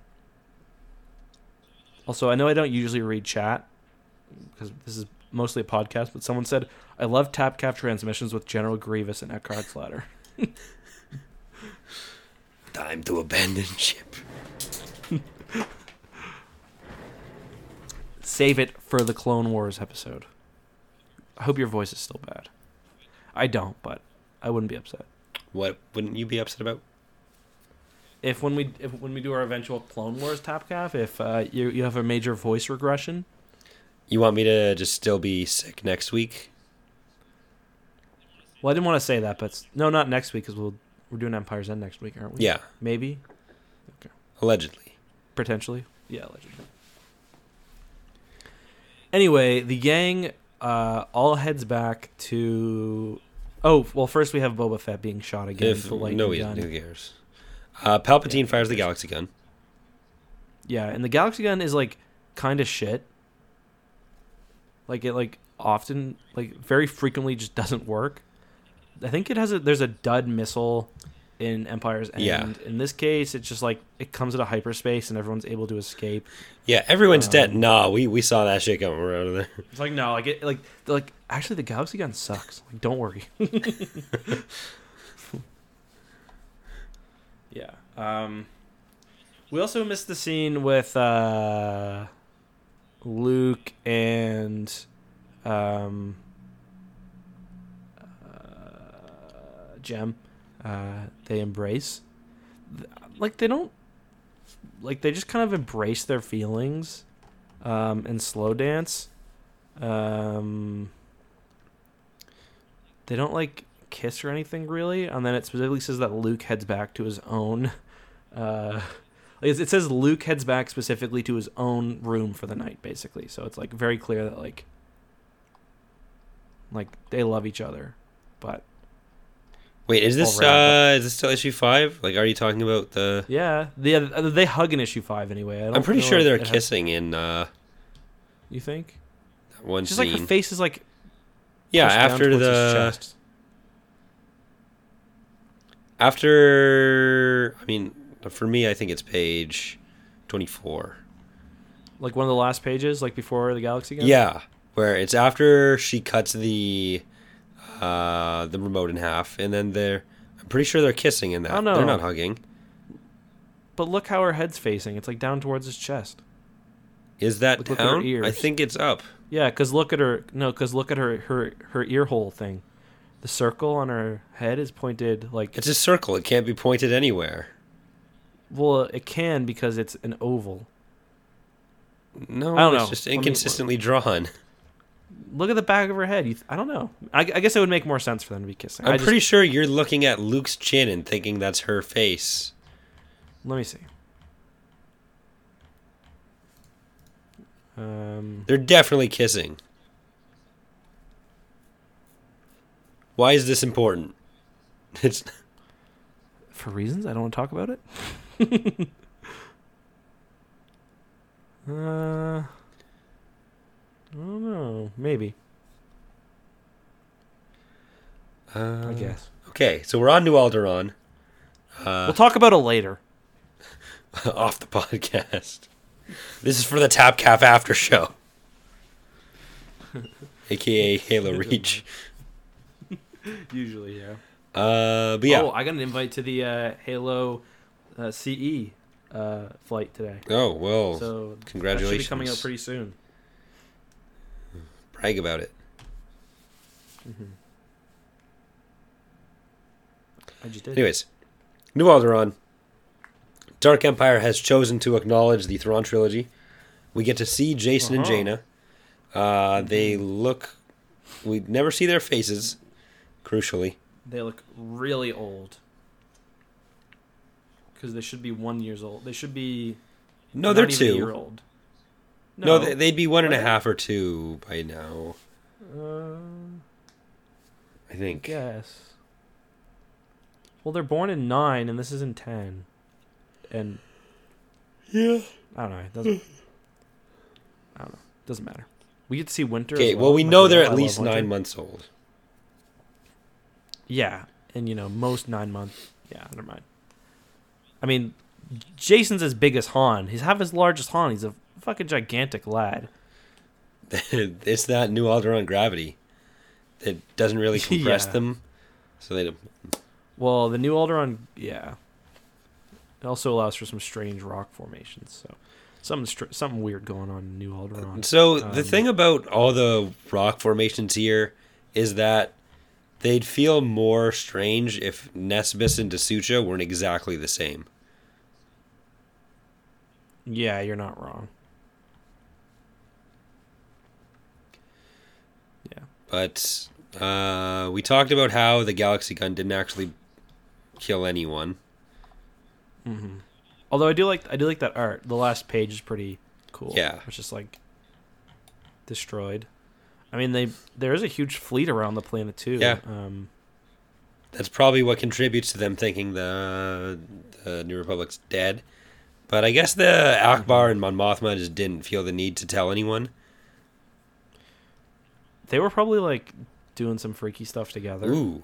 They're like they're like, oh, we were an off planet. We could just tell that the galaxy gun was coming. They're like, uh, where's the fleet? Uh, Has this been the first time that the Mon Mothma Admiral Ackbar relationship has been shipped? Oh God, Are we starting no. a new ship? serious? Is this going to be the Tapcaf transmission shipping episode? I feel like you're really underestimating Star Wars fans right now, and I'm not impressed. All right. Um, are we ready to move on to issue six? I suppose.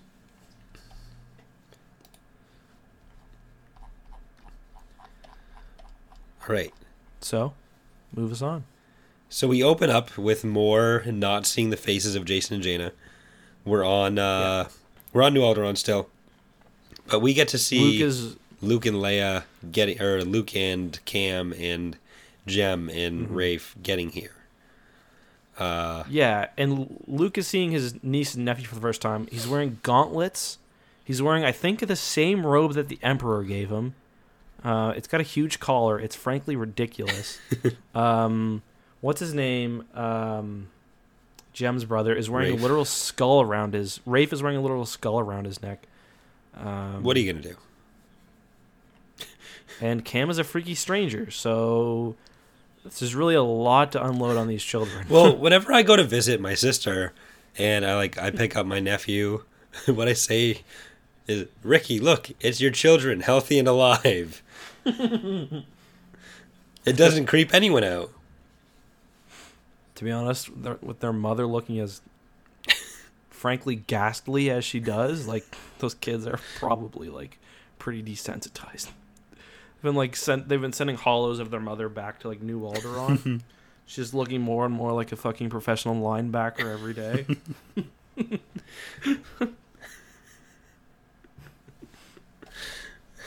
Like the scene with her in Winter, I was like, "Oh, where's Winter? There's Leia. Who's this guy?" And then, no, actually, There's Leia. just get the- rid of the hat. the private it's bodyguard. just the hat. I mean, okay, if you look at that scene, um, look at the scene with Luke picking up Jacen and or Jaina. Well, Jacen? or, Jacen or Jaina. Yeah. Han and Leia have literally the exact same posture. The exact they're doing the same thing with their arms. Just look, it's funny. Oh, that's one other thing I wanted to bring up. We skipped it from issue two. Uh, As much as I wanted to get through issue two as quick as possible at the time. Damn, yeah. yeah. Uh, That's gazillion callbacks. well, there it's just so many things I disliked about that one that I I have to make sure Well, why don't you move on from it, Corey? because I can't. Jesus, you're like James Luceno with all these goddamn callbacks. Nice, nice. So I'm sorry. I, I Uh, just definitely popped at the the mic again there. I'm sorry. But um, when they're getting accosted by the bounty hunters or whatever, it's like, but not to worry, Han and Leia have a plan for this situation. It's just them shooting the person, Yeah. shooting them from under their arm. That was the that was the big twist. Like, Like, this is a plan they've you- only been able to develop through a half decade of marriage. It's like we're gonna shoot them. that was the main thing I was thinking. Because before this, we were talking about uh, like Arrested Development narrator for a lot of the scenes. Like you brought it up with the uh, Kam saying, "You won't regret this." they would. Yeah. And then the the main thing that I was thinking was like, how did Leia have to plan for these situations? Shooting the people. Yeah. It reminds me of um, Indiana Jones and the Last Crusade, um, with uh, Marcus. Have you ever seen Indiana Jones? I forget. You haven't. Have I've you? seen two of them. I don't remember which Well, two. There's a moment in the Last Crusade where this guy Marcus has, I think it's like, I can't remember. I think he's got a, a map to the Holy Grail, and Indiana Jones, I think, is being um, interrogated by the Nazis, and they're like Marcus Brody. He's a an expert of all cultures and can speak 10 different languages he'll disappear and you will never ever be able to find him. And then it cuts to marcus brody. He's just like this old like white dude. And he's like very he's basically like c3po. And he's like wandering through this like village in like the middle east. And he's like hello can somebody help me? Does anyone speak english? It just it very much reminded me of that where it's like yeah they've got a plan. And it's like well shoot him Yeah. It's a good plan. I'm not gonna lie. It, it was effective. It did it did the job, but I, feel like it was overstated. It's hyper efficient. yeah. Hyper efficient. So we get the uh, the Avengers assembling there, all the Jedi, all eight of them, and Which is funny because Vader's castle looks kind of like Stark's tower. Yeah, and you go in and there's the statue of Vader. Palpatine's just getting there, like, yeah, that asshole Sedriss put that up last week. Yeah. Well, what can you do? I guess. it's, it is Vader's castle. Like you gotta honor the dude, don't you? One thing that's interesting is I think there is actually other material that that re- recognizes that as Vader's castle. Uh, Jedi Knight does um. Oh, there you go. because you go to um, Vjun. Uh, it's actually Jedi Academy, specifically. Oh, okay. I don't remember. What You you, go to there. Vjun, It's been a while since I played. And it's got it's the it's the really annoying planet with the acid rain, where you got to like Oh, go yeah. between ledges while you get shot by the giant obnoxious Yeah. troopers. That's their official name. God damn it! Like Vader, why does he have to be such like an emo kid? Like, I'm really sad. Let's have two bases. They'll both look completely evil, and one will be on a lava planet. The other will be on an acid rain planet. like, A lava planet where I lost all my limbs. yeah, Just like Um, come on. He should got he should that- get the Coral Vanda on Pantolomin. yeah. Just go for a little. Yeah, do some or- gambling with his bros. it's like I remember in uh, the novelization for Episode Three. It's like Palpatine's talking to Vader, and he's like, "Name something. What do you want, and I'll give it to you." And Anakin, just as a joke, is like, "This is like Palpatine's like getting really close to having him like fully groomed." He's like, "A bag of Corusca gems." He's like, "Done." And he's like, "Okay, the Corellian brothers." And he's like, "Done." And Anakin's like, "Holy shit! Like this dude just gave me the Corellian system." Um, Maybe I should then in the verify end- that you can actually do that. For, Yeah, and he's basically just saying, listen, like, was one thing that's really cool about the novelization. He's like, he's getting fucked over by the Jedi at literally every single turn. They don't believe in him. They're like crapping on him, and Palpatine's just like, I will put it all on the line for you. Mhm. Um, Yeah, we really need Yeah. to do like episode three novelization soon. yeah, I mean, we could, we could do it after this because it would be Jedi Academy, right? Otherwise, Yeah, I think so. yeah. I think that'd be a good break. Um, I don't know. Well, yeah, we'll, we'll figure it out. Uh, uh, but yeah, so Spe- sorry, I gotta say one thing. The level, the Vjun level, can't be as annoying as um, the Nar Shaddaa level from uh, from from Jedi Outcast. that's that's definitely true. I died so That many times is- on that one. That level's literally hell. It's horrible. Like, it's it's it's not even that it's hard. It's like uh, it's hard to the point of being unfun. And some games are hard, but like for example, um, Fallen Order is hard, but if you are good at it, then it's fair, you know. But that level is just like go out in the open, you're getting fucking sniped Yeah, from like, it's bullshit. it, it's stuff that you can't really do anything about, and then yeah, I I do not enjoy Nar Shaddaa in that game. No, it's shit. You you've got to like, and then it's like the end too. It's like the place you've got to go is like hidden. And it's. Yeah, I that so no matter how many times I play that game, that level I always have to go watch a YouTube video of someone speedrunning it to know where I'm supposed to go. Mm, yeah, me too. It is cool that I remember the bartender bartender's a chiss, Yeah. which is cool. He's like one of the only chists that ever shows up outside. yeah, it's true. And it sucks as well because that's like the first level where you get to use your lightsaber, and you're like dying to use it, and it's like Fuck you, You- sniper rifle. it's like long range sniping and it's just it's it's just literally god awful it's like probably the i would go out of my way to say or not go out of my way i, I would confidently say that it's the worst designed level of any game of that caliber like any game that's like i guess that'd be like a aaa game i think it's the worst designed level in any aaa game i've ever played All right, I'd be tentatively willing to go sign that. okay there we go he's all in No, no, that that's a, Someone good, call a good way to someone call that's a good way to characterize what it has said.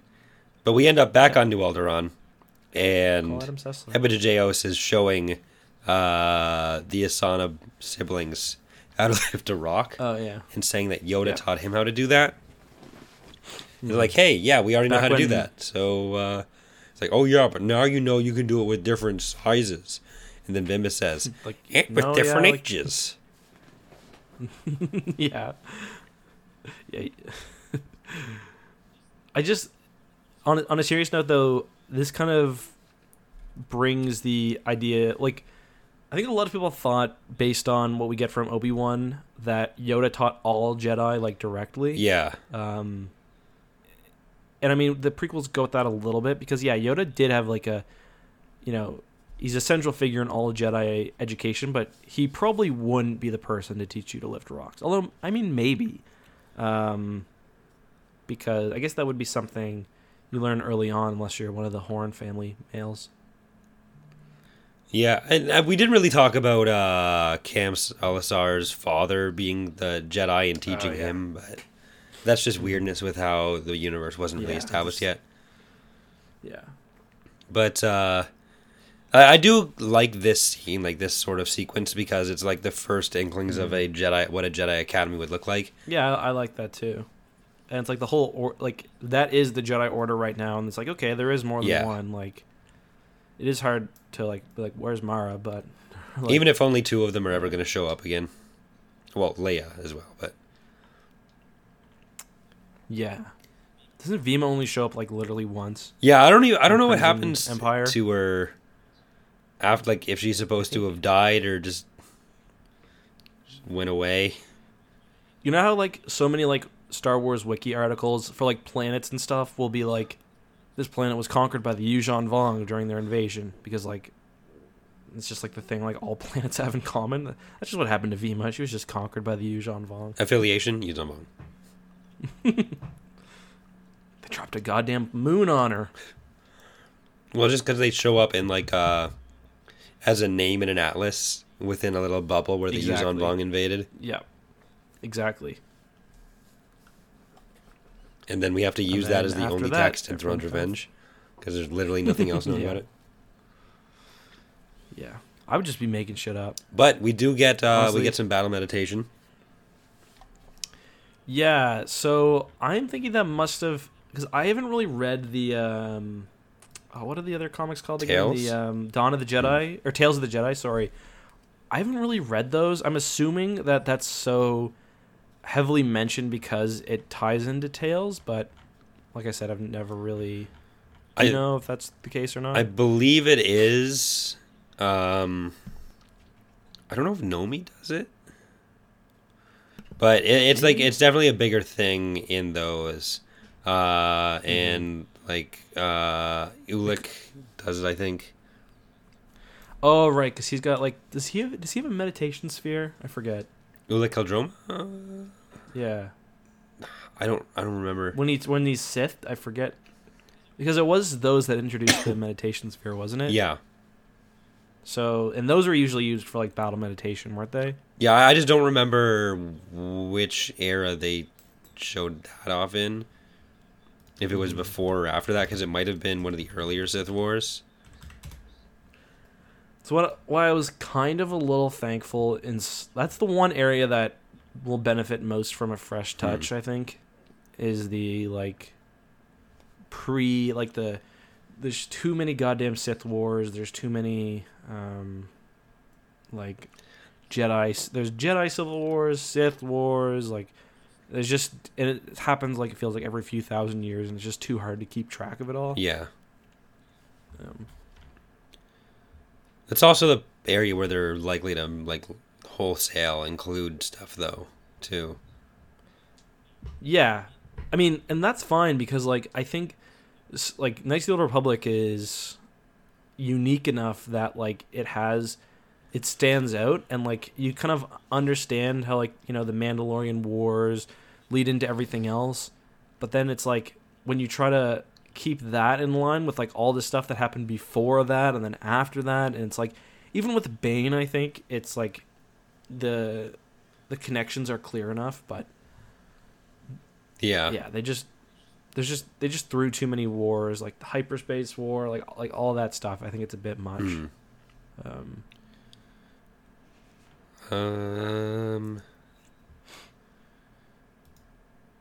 So Han is gonna go to deep space to send a message to Lando. Uh, they're gonna help with the invasion. Luke is dreaming a lot about wrinkles. Uh, I don't know if this is implied to be like uh just PTSD kind of It's like- thing, or if this is like actually wrinkles sending him visions, or fucking with him from afar. yeah. Oh, and is that also when uh, Luke says uh, he has a vision where Leia's children will be grown up? I'm like, Uh, who wants to tell him? Some of them will grow up. Oh and- no, sorry. That this is their first. Sorry, that's the vision he has later. This is just. Yeah. Right. Well, This is the there is a special a special moment with Jem and Luke where Luke's jealous that Han has a family and he Mm-hmm. has nothing, but they found each other. Yeah. Their hearts bright with waves of unexpected happiness. The two Jedi become oblivious to everything around them. As silent, swift shadows See, this is exactly what was happening with Luke and. Gaeriel. Like, she's not even into him. That's the thing. Luke's just imagining this shit. This is the exact same thing that was happening at that friggin' dinner um, on Bakura with Gaeriel Captison. No, Jem's into it. Don't Yeah, she's don't. Gaeriel Jem. Don't that that's something I do to Charlie. I, I, I should shouldn't gaslight him like that. You just tell him that Gaeriel Captison isn't into him, and he's like, "Who's Gaeriel?" uh, yeah, it's only because Drake. Scarab droids are coming in to poison them, Yep. and uh, yeah, so we get uh, Leia straight up cuts uh, what's his name in half, which is pretty badass. uh, Curtis Morty. And then she blocks a blaster bolt with her hand, like Vader. Or yeah, that's wait, is that her that does that? Or no, never mind. Wait, She No, blocks no, a blaster bolt no, with no, her. that's right. That's one of the- torso. sorry that that's one of the yeah, that's one of the. It's hard to tell. that's one of the bad guys. Justin, she gets shot. I don't think. You... Yeah, no, I, I I was misreading the the earlier scene. Actually, this isn't more foreshadowing because she gets pissed off at the remote because she, uh, she can't block it, and then Mm-hmm. she cuts it in half. Then she can't block the blaster from uh, other evil McBad dude that I I don't care about the name of. Well, it's not it's not Leia that gets shot. It's uh, Jem. yeah, Yeah, that's what I'm saying. I think I think you said it was. Oh, okay, yeah, yeah. That is that is some some foreshadowing. Basically, she sucks. Yeah, she she never learned the blocking skill, and then Leia Mhm. cuts him in half. But Probably could have used some of that time canoodling to, uh, you know, learn the force. Maybe. she was blocking some different blaster bolts, You know what I'm saying? studying the white current.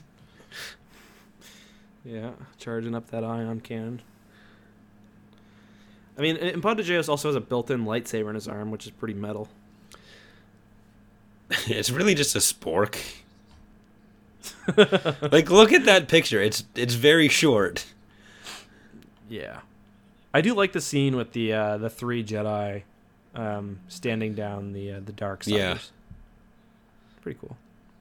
And the kick. Are you ready, Rayf? Yeah. My sister's dead. He's pretty. He's pretty metal. I like at the end too how they break that his sister's dead. They're like, uh, "Will she be all right?" And uh, Vima's like, "She will be." Well, her spirit goes on. Let's just say that to join the great company of the Jedi. It's like, so is she okay? it's like she's literally smoking. Like, no, Smoke is a bad sign. that's that's her spirit leaving her. So, what do you think? Um, then we get the uh, sort of uh, Battle of Crait esque showdown with the Empire. Um, we get like those turrets that come out of the ground. They get they have like. Uh, also, I think we get mention of that. Don't we get mention of the defenses of? I don't remember if it's New Alderaan in later book. I believe we described Kind of do. like this. Oh, is it? It might be Jedi Academy trilogy Yeah. Because then they, they've also got the nanny droid. because um, Kevin Anderson does bring in a good amount of the the comic book stuff to to certain Yeah. things. Yeah. Okay, is it actually the Darkness trilogy? Because aren't they? Are they? I think it is because I think they're protecting. Um, what's her name? Um, Jacen's son, daughter. Why am I forgetting her name? Yeah, I th- I think it's Allana. No, Allana's Isn't not. Nana. Is Allana even born yet? in the Dark trilogy. I don't think she's conceived yet. Is- Isn't she born halfway through? I think Okay, she's- maybe I'm wrong. Maybe she's conceived and then not at the end. Because there's five years between, and I is she nine by Millennium Falcon, Afraid of the Jedi? Like she's old. Yeah, maybe. God, I really need to reread that.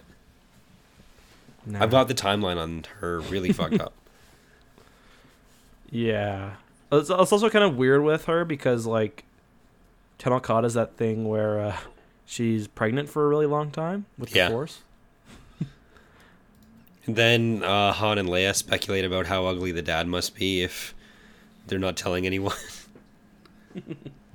Yeah. Uh, that nanny droid defense thing is the three rock, three rock planetoid Anakin was hidden on. Daigo says. I don't really remember that. I used to remember there's a scene where the turret's coming out of the ground, and okay. Anyway, we'll we'll get there when we get there. There's there's just like so I've read, just read so much shit. Like it all starts to blend together. it's like so many repeated like ideas and stuff too. So. Especially when you're just going to certain books for like a few passages, it just gets Yeah. yeah, it all. It's hard to remember where stuff is from or what it was referencing. Mm-hmm. Uh, anyway, but yeah, the battle is kind of Crait esque because they've got advanced walkers moving on the position. They've got like a little force hiding out. They're running off into the caves, and then uh, the Falcon and some other ships come in and basically uh, clear out the way. Mhm. So maybe a little more. The uh, They're going for Hoth. You think? Yeah. I'm, oh yeah. I mean, it, obviously they weren't going for Crait, but Well, there's. I wasn't suggesting they. I wasn't suggesting that you were suggesting that they were time traveling, but Mhm. I think it's just as similar to Hoth as Crait there. Yeah, I guess I just saw the retreating into the caves and the big guns, but yeah, I think you're right. Um, in Jedi Academy, th- oh yeah, they, they fight the spider droids. That's right. Okay, so it is Jedi Academy, right? Um, remember that they got like the weird droids Yeah. that can like, yeah. Um, so the Alliance survives. Ackbar and Mothma and seemingly a bunch of them are there. Literally no Uh, one important. of di- like Huh. Yeah. the destruction of the base hadn't. Sorry, didn't sorry, matter. sorry, sorry. Hold on. Is this podcast boring you, Corey? Yeah, All right. it's No, not just- boring you. No, I have a good time talking with my uh, very good friend. Oh, who's that? Oh, shit. I'm sorry. You know what? Uh, this is a video I never thought I'd have to make, but um, there have been some allegations that I was bored on the podcast.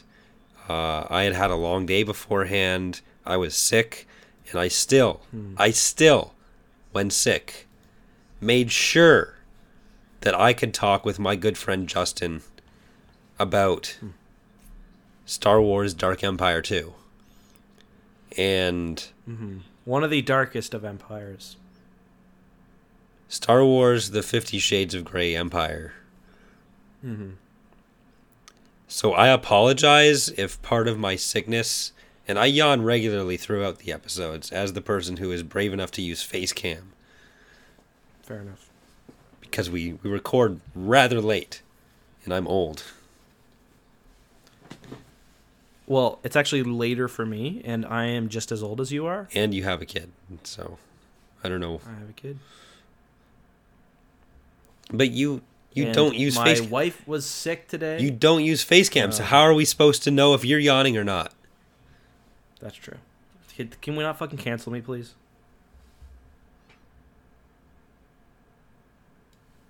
You started Be it. okay? You started it. I did, and I can't handle it. All right, we're at the very end. We've got the scene where uh, Luke sees um, the three solo children, not knowing that uh, one of them will die to the Yuuzhan Vong, and uh, one of them will kill the other. And So that one is a Sith really- Lord. Yeah, and then the other one goes on to become the matriarch of some uh, new empire.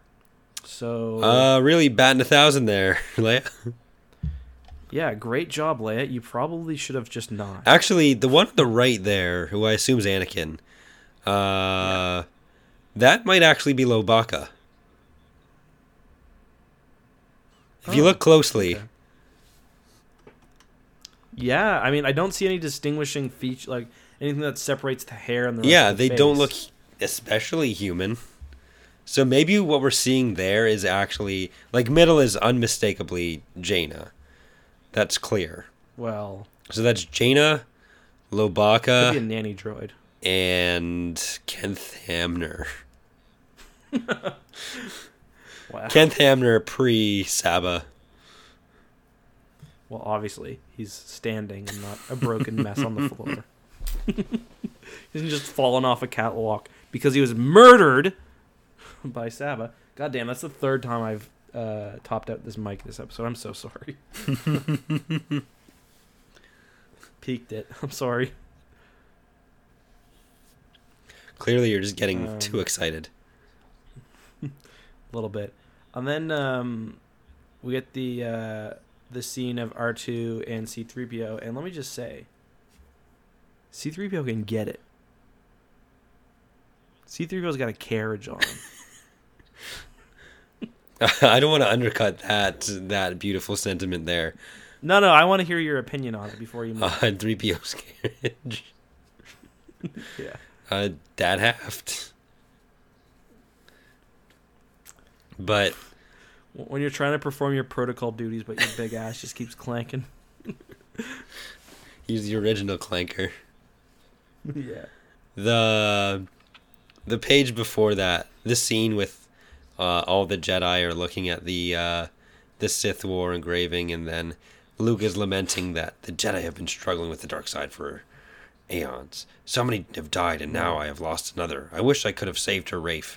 And then Rayf has to console Luke on his sister's Like, death. yeah, like, you, you knew her for 20 yeah, years. like can we stop just buying into Luke's pity party all the time?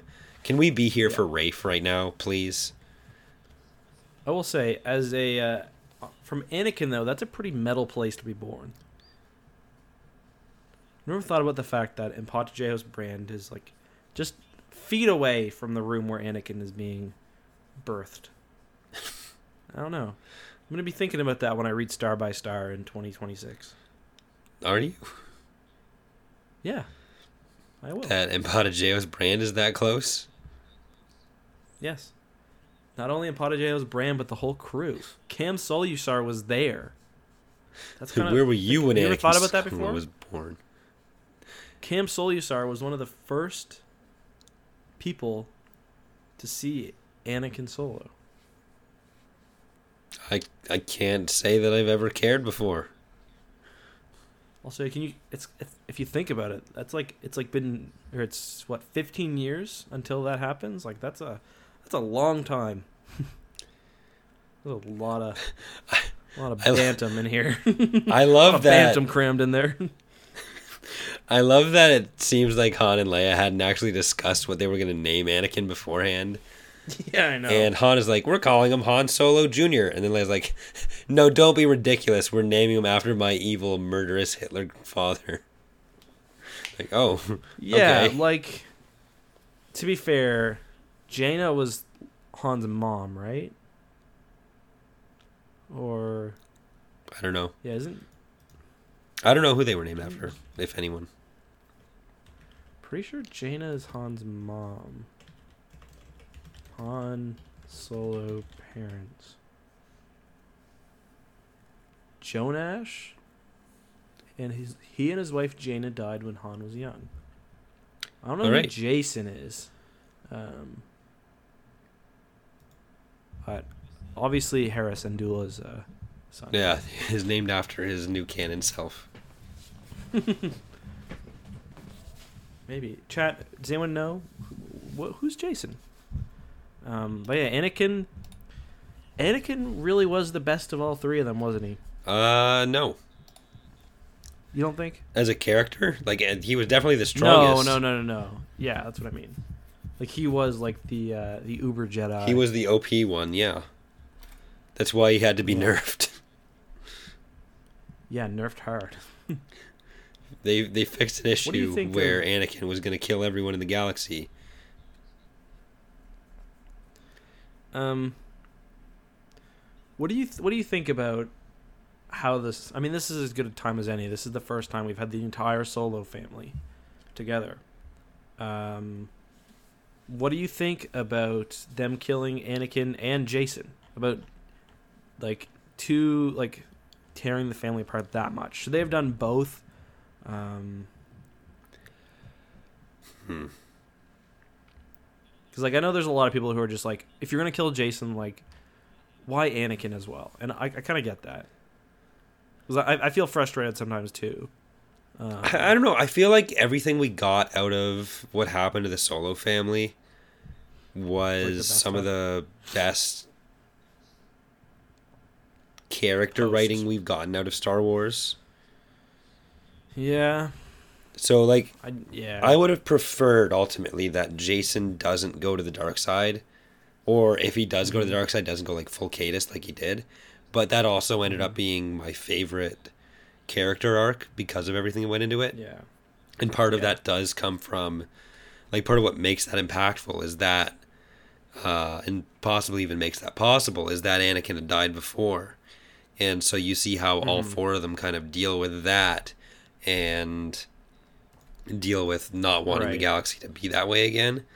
So Mhm. Jaina kind of goes dark side for a bit, but she just gets like kind of violent and gets like true Jedi way, sword of the Jedi. This is who I am. Mhm. That's what I'm doing. Jacen looks for like Yeah. any alternative path to learn something that the Jedi didn't. That um, uh, that could stop people from ending up like his grandfather, and that's ultimately what leads Yeah. him to become like his grandfather. And then Han, you see how he deals with Chewbacca and and Anakin, and how he Mm-hmm. kind of cuts himself off from his family, and Leia just tries to hold everything. And the one mother who tries to hold it all together. But I. But that's where you get a lot of the uh, point where certain pre-existing Star Wars fans kind of wanted to get off too, because it was that much Yeah. darker situation. Mhm. Uh, so I understand why it's controversial, but for Mm-hmm. me, that was a big part of what got and kept me in Star Wars the way I was. Yeah. So Yeah, I mean, there those are especially the Caedus thing is a very late EU point for a lot of people. Like that was past the glory days for a lot of people. So, Mhm. um, not everyone, but I mean, I think a lot of people kind of were more, even if they were still into the EU. I think by that point there was a lot more like you know old Republic stuff being offered, and it was like Clone Wars and stuff yeah, uh, or I guess yeah. So yeah, um, I, I think I don't know. It, it's it's sad though, but like Anakin is the most Anakin is the most interesting individual to me. But I think Jacen and Jaina's together are more interesting than him. Like the twin dynamic is cool. yeah. I've never Um, really found Anakin to be an especially interesting character, though. I don't think his character is interesting. I just think like his kind of de- like his destiny and Mm. stuff is interesting. Um, His and, weird like, powers he's, that like, he always has. kind of like the most like selfless like he's like he, you know he's like a 15 year old kid who's like literally probably if like he just got a girlfriend and he killed himself well he lets himself die like you know it's pretty He does get one of the best death scenes of anyone in Star Wars too. he does have a good one yeah uh, I I really can't a- wait to get to Star by Star. That is gonna be so good. yeah i'm excited too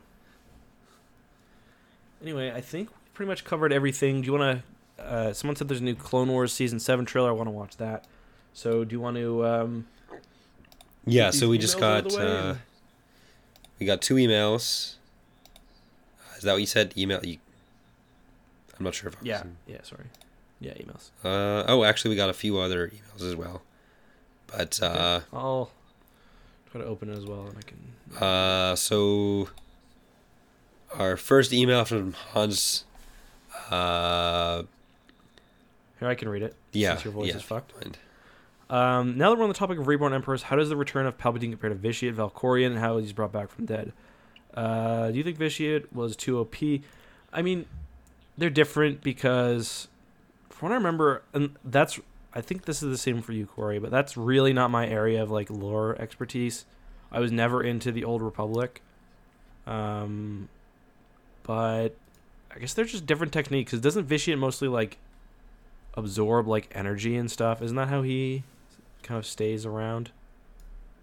Yeah, Vitiate, I really don't know much about him. I basically just know what I got from watching the trailers for, or the Mhm. cinematics for, um, Yeah.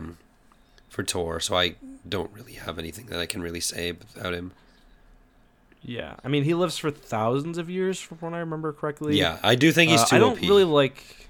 Yeah, I don't like how they um, retconned some of like the Revan stuff be like Vitiate being responsible for it. I like. I prefer Revan and Malak to kind of be self-directed. Um, I think that's much more interesting than having like um, some like dark evil emperor uh, Yeah. manipulating them. uh, Uh, thanks for the question, though. Yeah, thank you. And uh, Daigo's Fish is asking if there's going to be chat questions as well. If you guys want to tag uh, at Corey's datapad here, so it's a bit easier for me to see them, we'll take a couple. I don't know if there's a bunch, we might not be able to get to all of them because I I think I'm going to be incapable of talking soon. But uh, yeah, so if you just want to tag us, uh, tag me so I can actually see it. Um, Okay, and he's dying. yeah, apparently. Our next question is from Justin. Here, I'll read it because you're. This is a you're- very you're long one, up. Um, so he's talking about how the Dark Imp. Thank you, Justin, for the email. Uh, this is the second or third one. Um, so Dark Empire and Thrawn represent two different directions. How do you think the Legends EU broadly would have looked would have looked if the Dark Empire approach was taken? Uh, would we have still gotten story arcs like the Yuuzhan Vong War and Second Galactic Civil War, uh, or just Palpatine returning over and over again in the 40k levels of escalation? I mean, that's a good question because there definitely is a different tone to the universe this way. Uh, it's more distinct from the original trilogy than the Thrawn trilogy. Um, I think the EU would have been much less popular.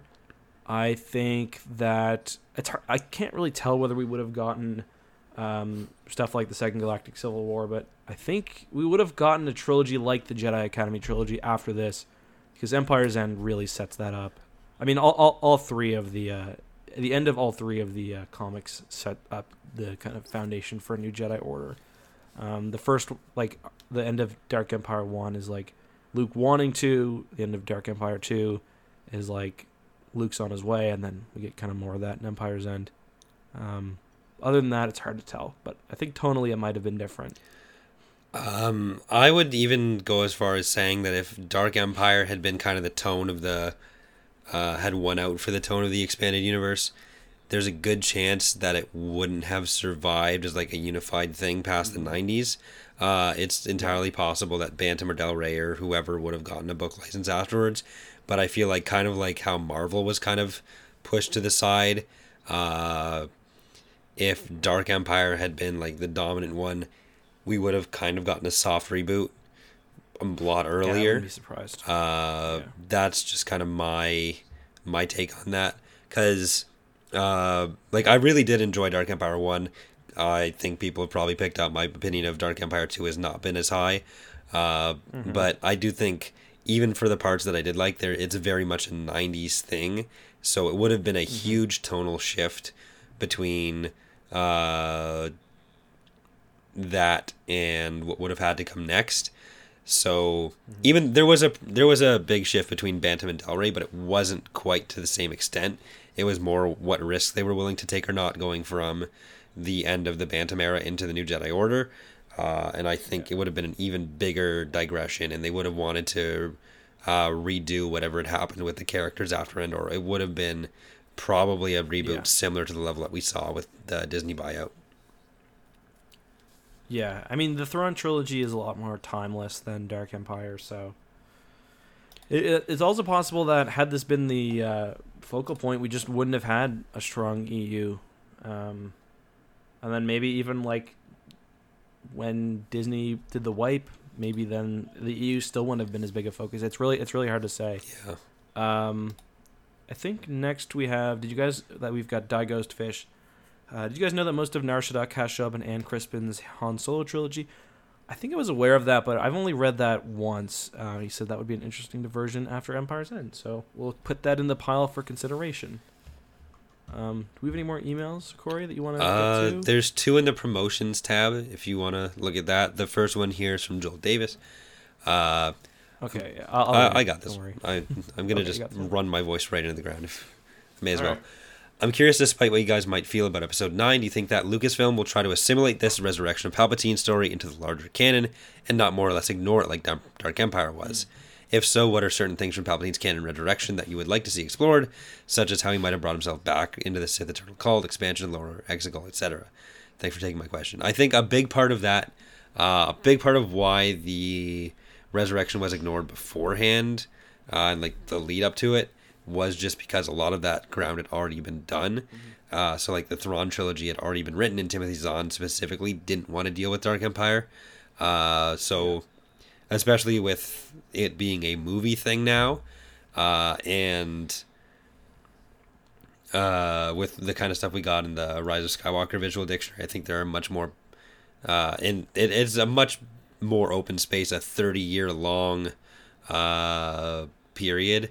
There's a lot more room to tell those stories, so I think it'll definitely happen.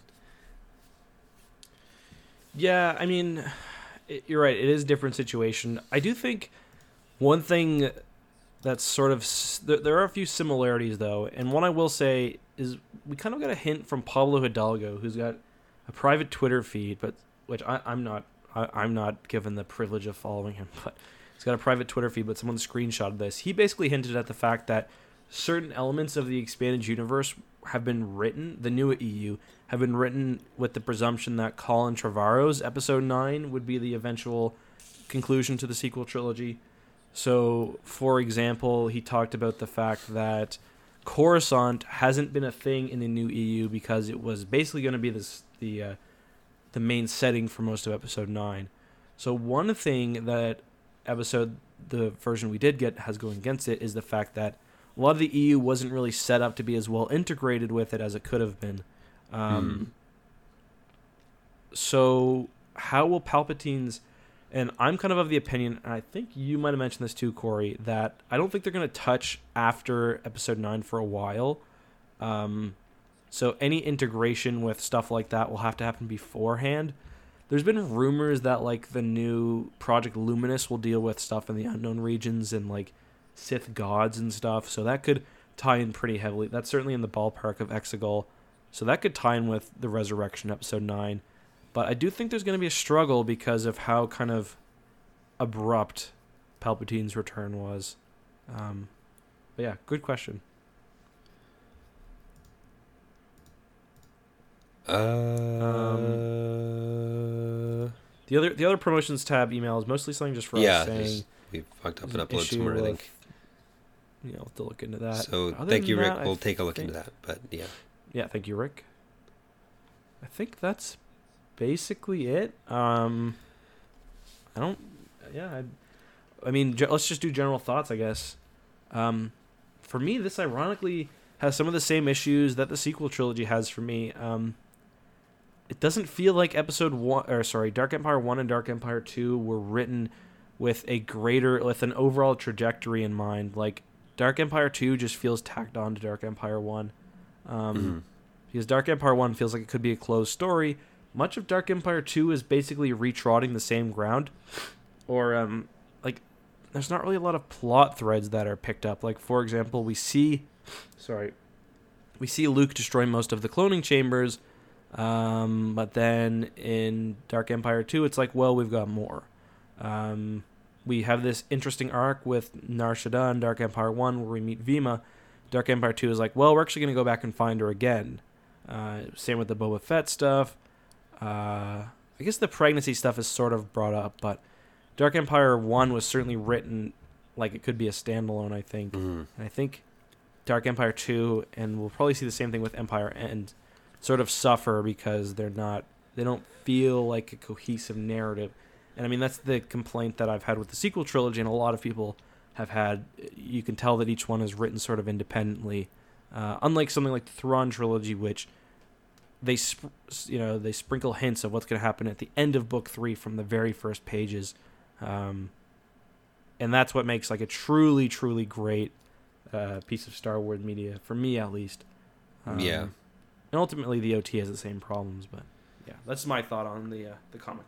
Yeah, and I I think uh, I kind of echo you a bit there, but the like where Dark Empire one, uh, even though I don't love it, it it's more it it basically is these two comics kind of encapsulate my thoughts about Rise of Skywalker as well, where Dark Empire One was kind of like all the stuff I liked about it, even if I didn't love every element of it. It had the the elements of it that I liked. Um, Yeah. for similar reasons where there's even if I don't agree with all the overall choices there's some cool execution with it uh, some cool moments but then there's also a bunch of moments that I don't like and that's basically Dark Empire 2 where all of Dark Empire 2 kind of feels disposable except for Anakin's birth. Um, the characters they introduce like Jem's dead already uh, we know Empatojayos is gonna die and Rayf is gonna die if you haven't read the other ones, sorry, it's happening. Uh, Anakin's here though, and Kam is here. But the thing is, Kam really wasn't introduced here, so even he's kind of. I'm not gonna Yeah. give that to it. And like, as you said, Vima we meet again, but we already met her. A lot of the action scenes are fucking Boba, and who cares about that? Or the raid on Byss, which went nowhere. Like literally nothing came of that. Nothing came of the droids from Balmorra. The raid on Byss was pointless. We got to see the Chrysalis That's really Beast, but who point. cares? Palpatine did nothing. The galaxy gun blew up a planet, but no one was on it. Like nothing happens in Dark Empire 2. Mm-hmm. That's a really good point. Yeah, you're right. It, it's it's just kind of a like you can give Dark Empire one a lot of credit for being um, different and like just how kind of bold it is. Yeah. Um, but you can't make the same argument for Dark Empire 2 and Empire's End, um, especially because it's really just more. We get a second Eclipse Super Star Destroyer.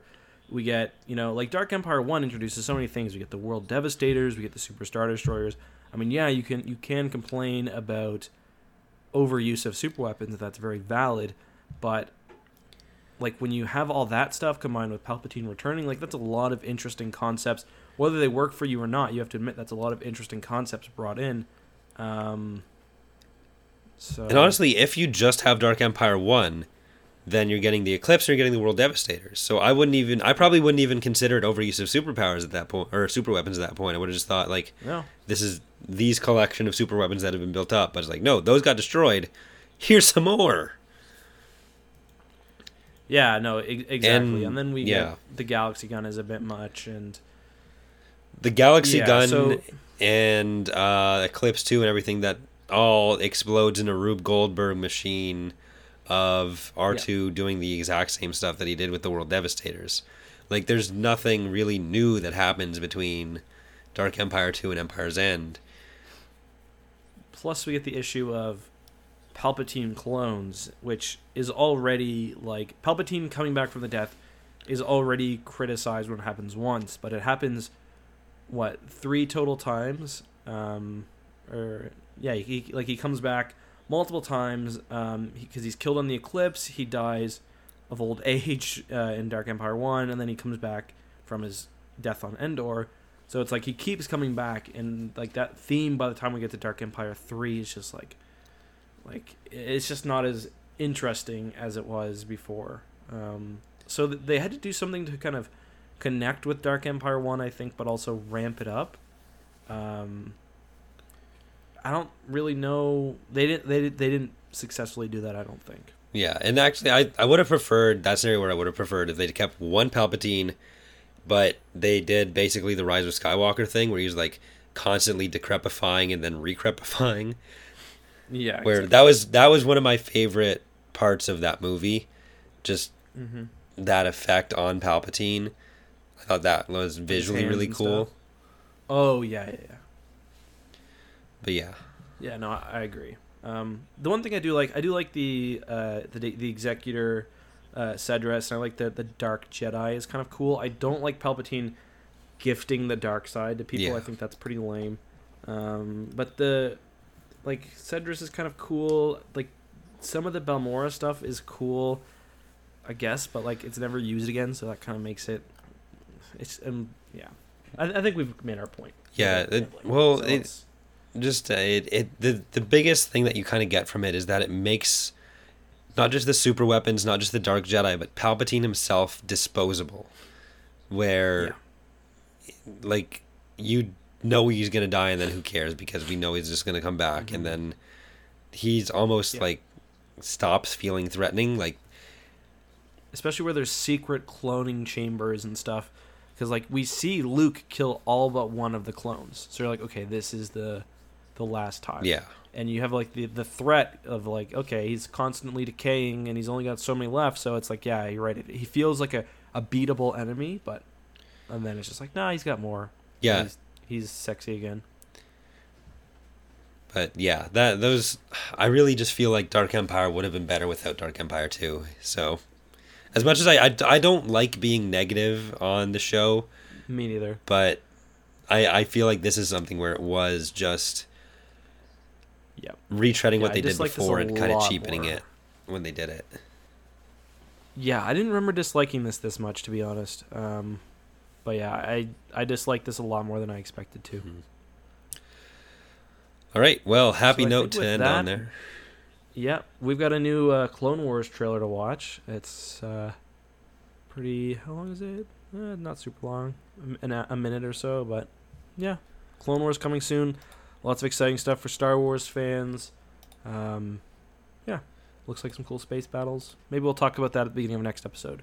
And I just want to point out that we talked about cutting out the like the extra segments that we normally do just to make sure that uh, it went a little bit shorter and this is one of the longer episodes, I think. Even with that. Very cool. All right, let's end it now then. Thanks for tuning in, everyone. Uh, just a reminder you can email us any questions at tapcaftransmissions at gmail.com. That's T A P C A F transmissions. And you can follow our new Twitter account. If you do it right now, you can probably be one of the first 100 or so. Very cool. Uh, yeah, that's all I've got for you guys. Want to say goodbye, Corey? Goodbye, Corey. Goodbye, Corey.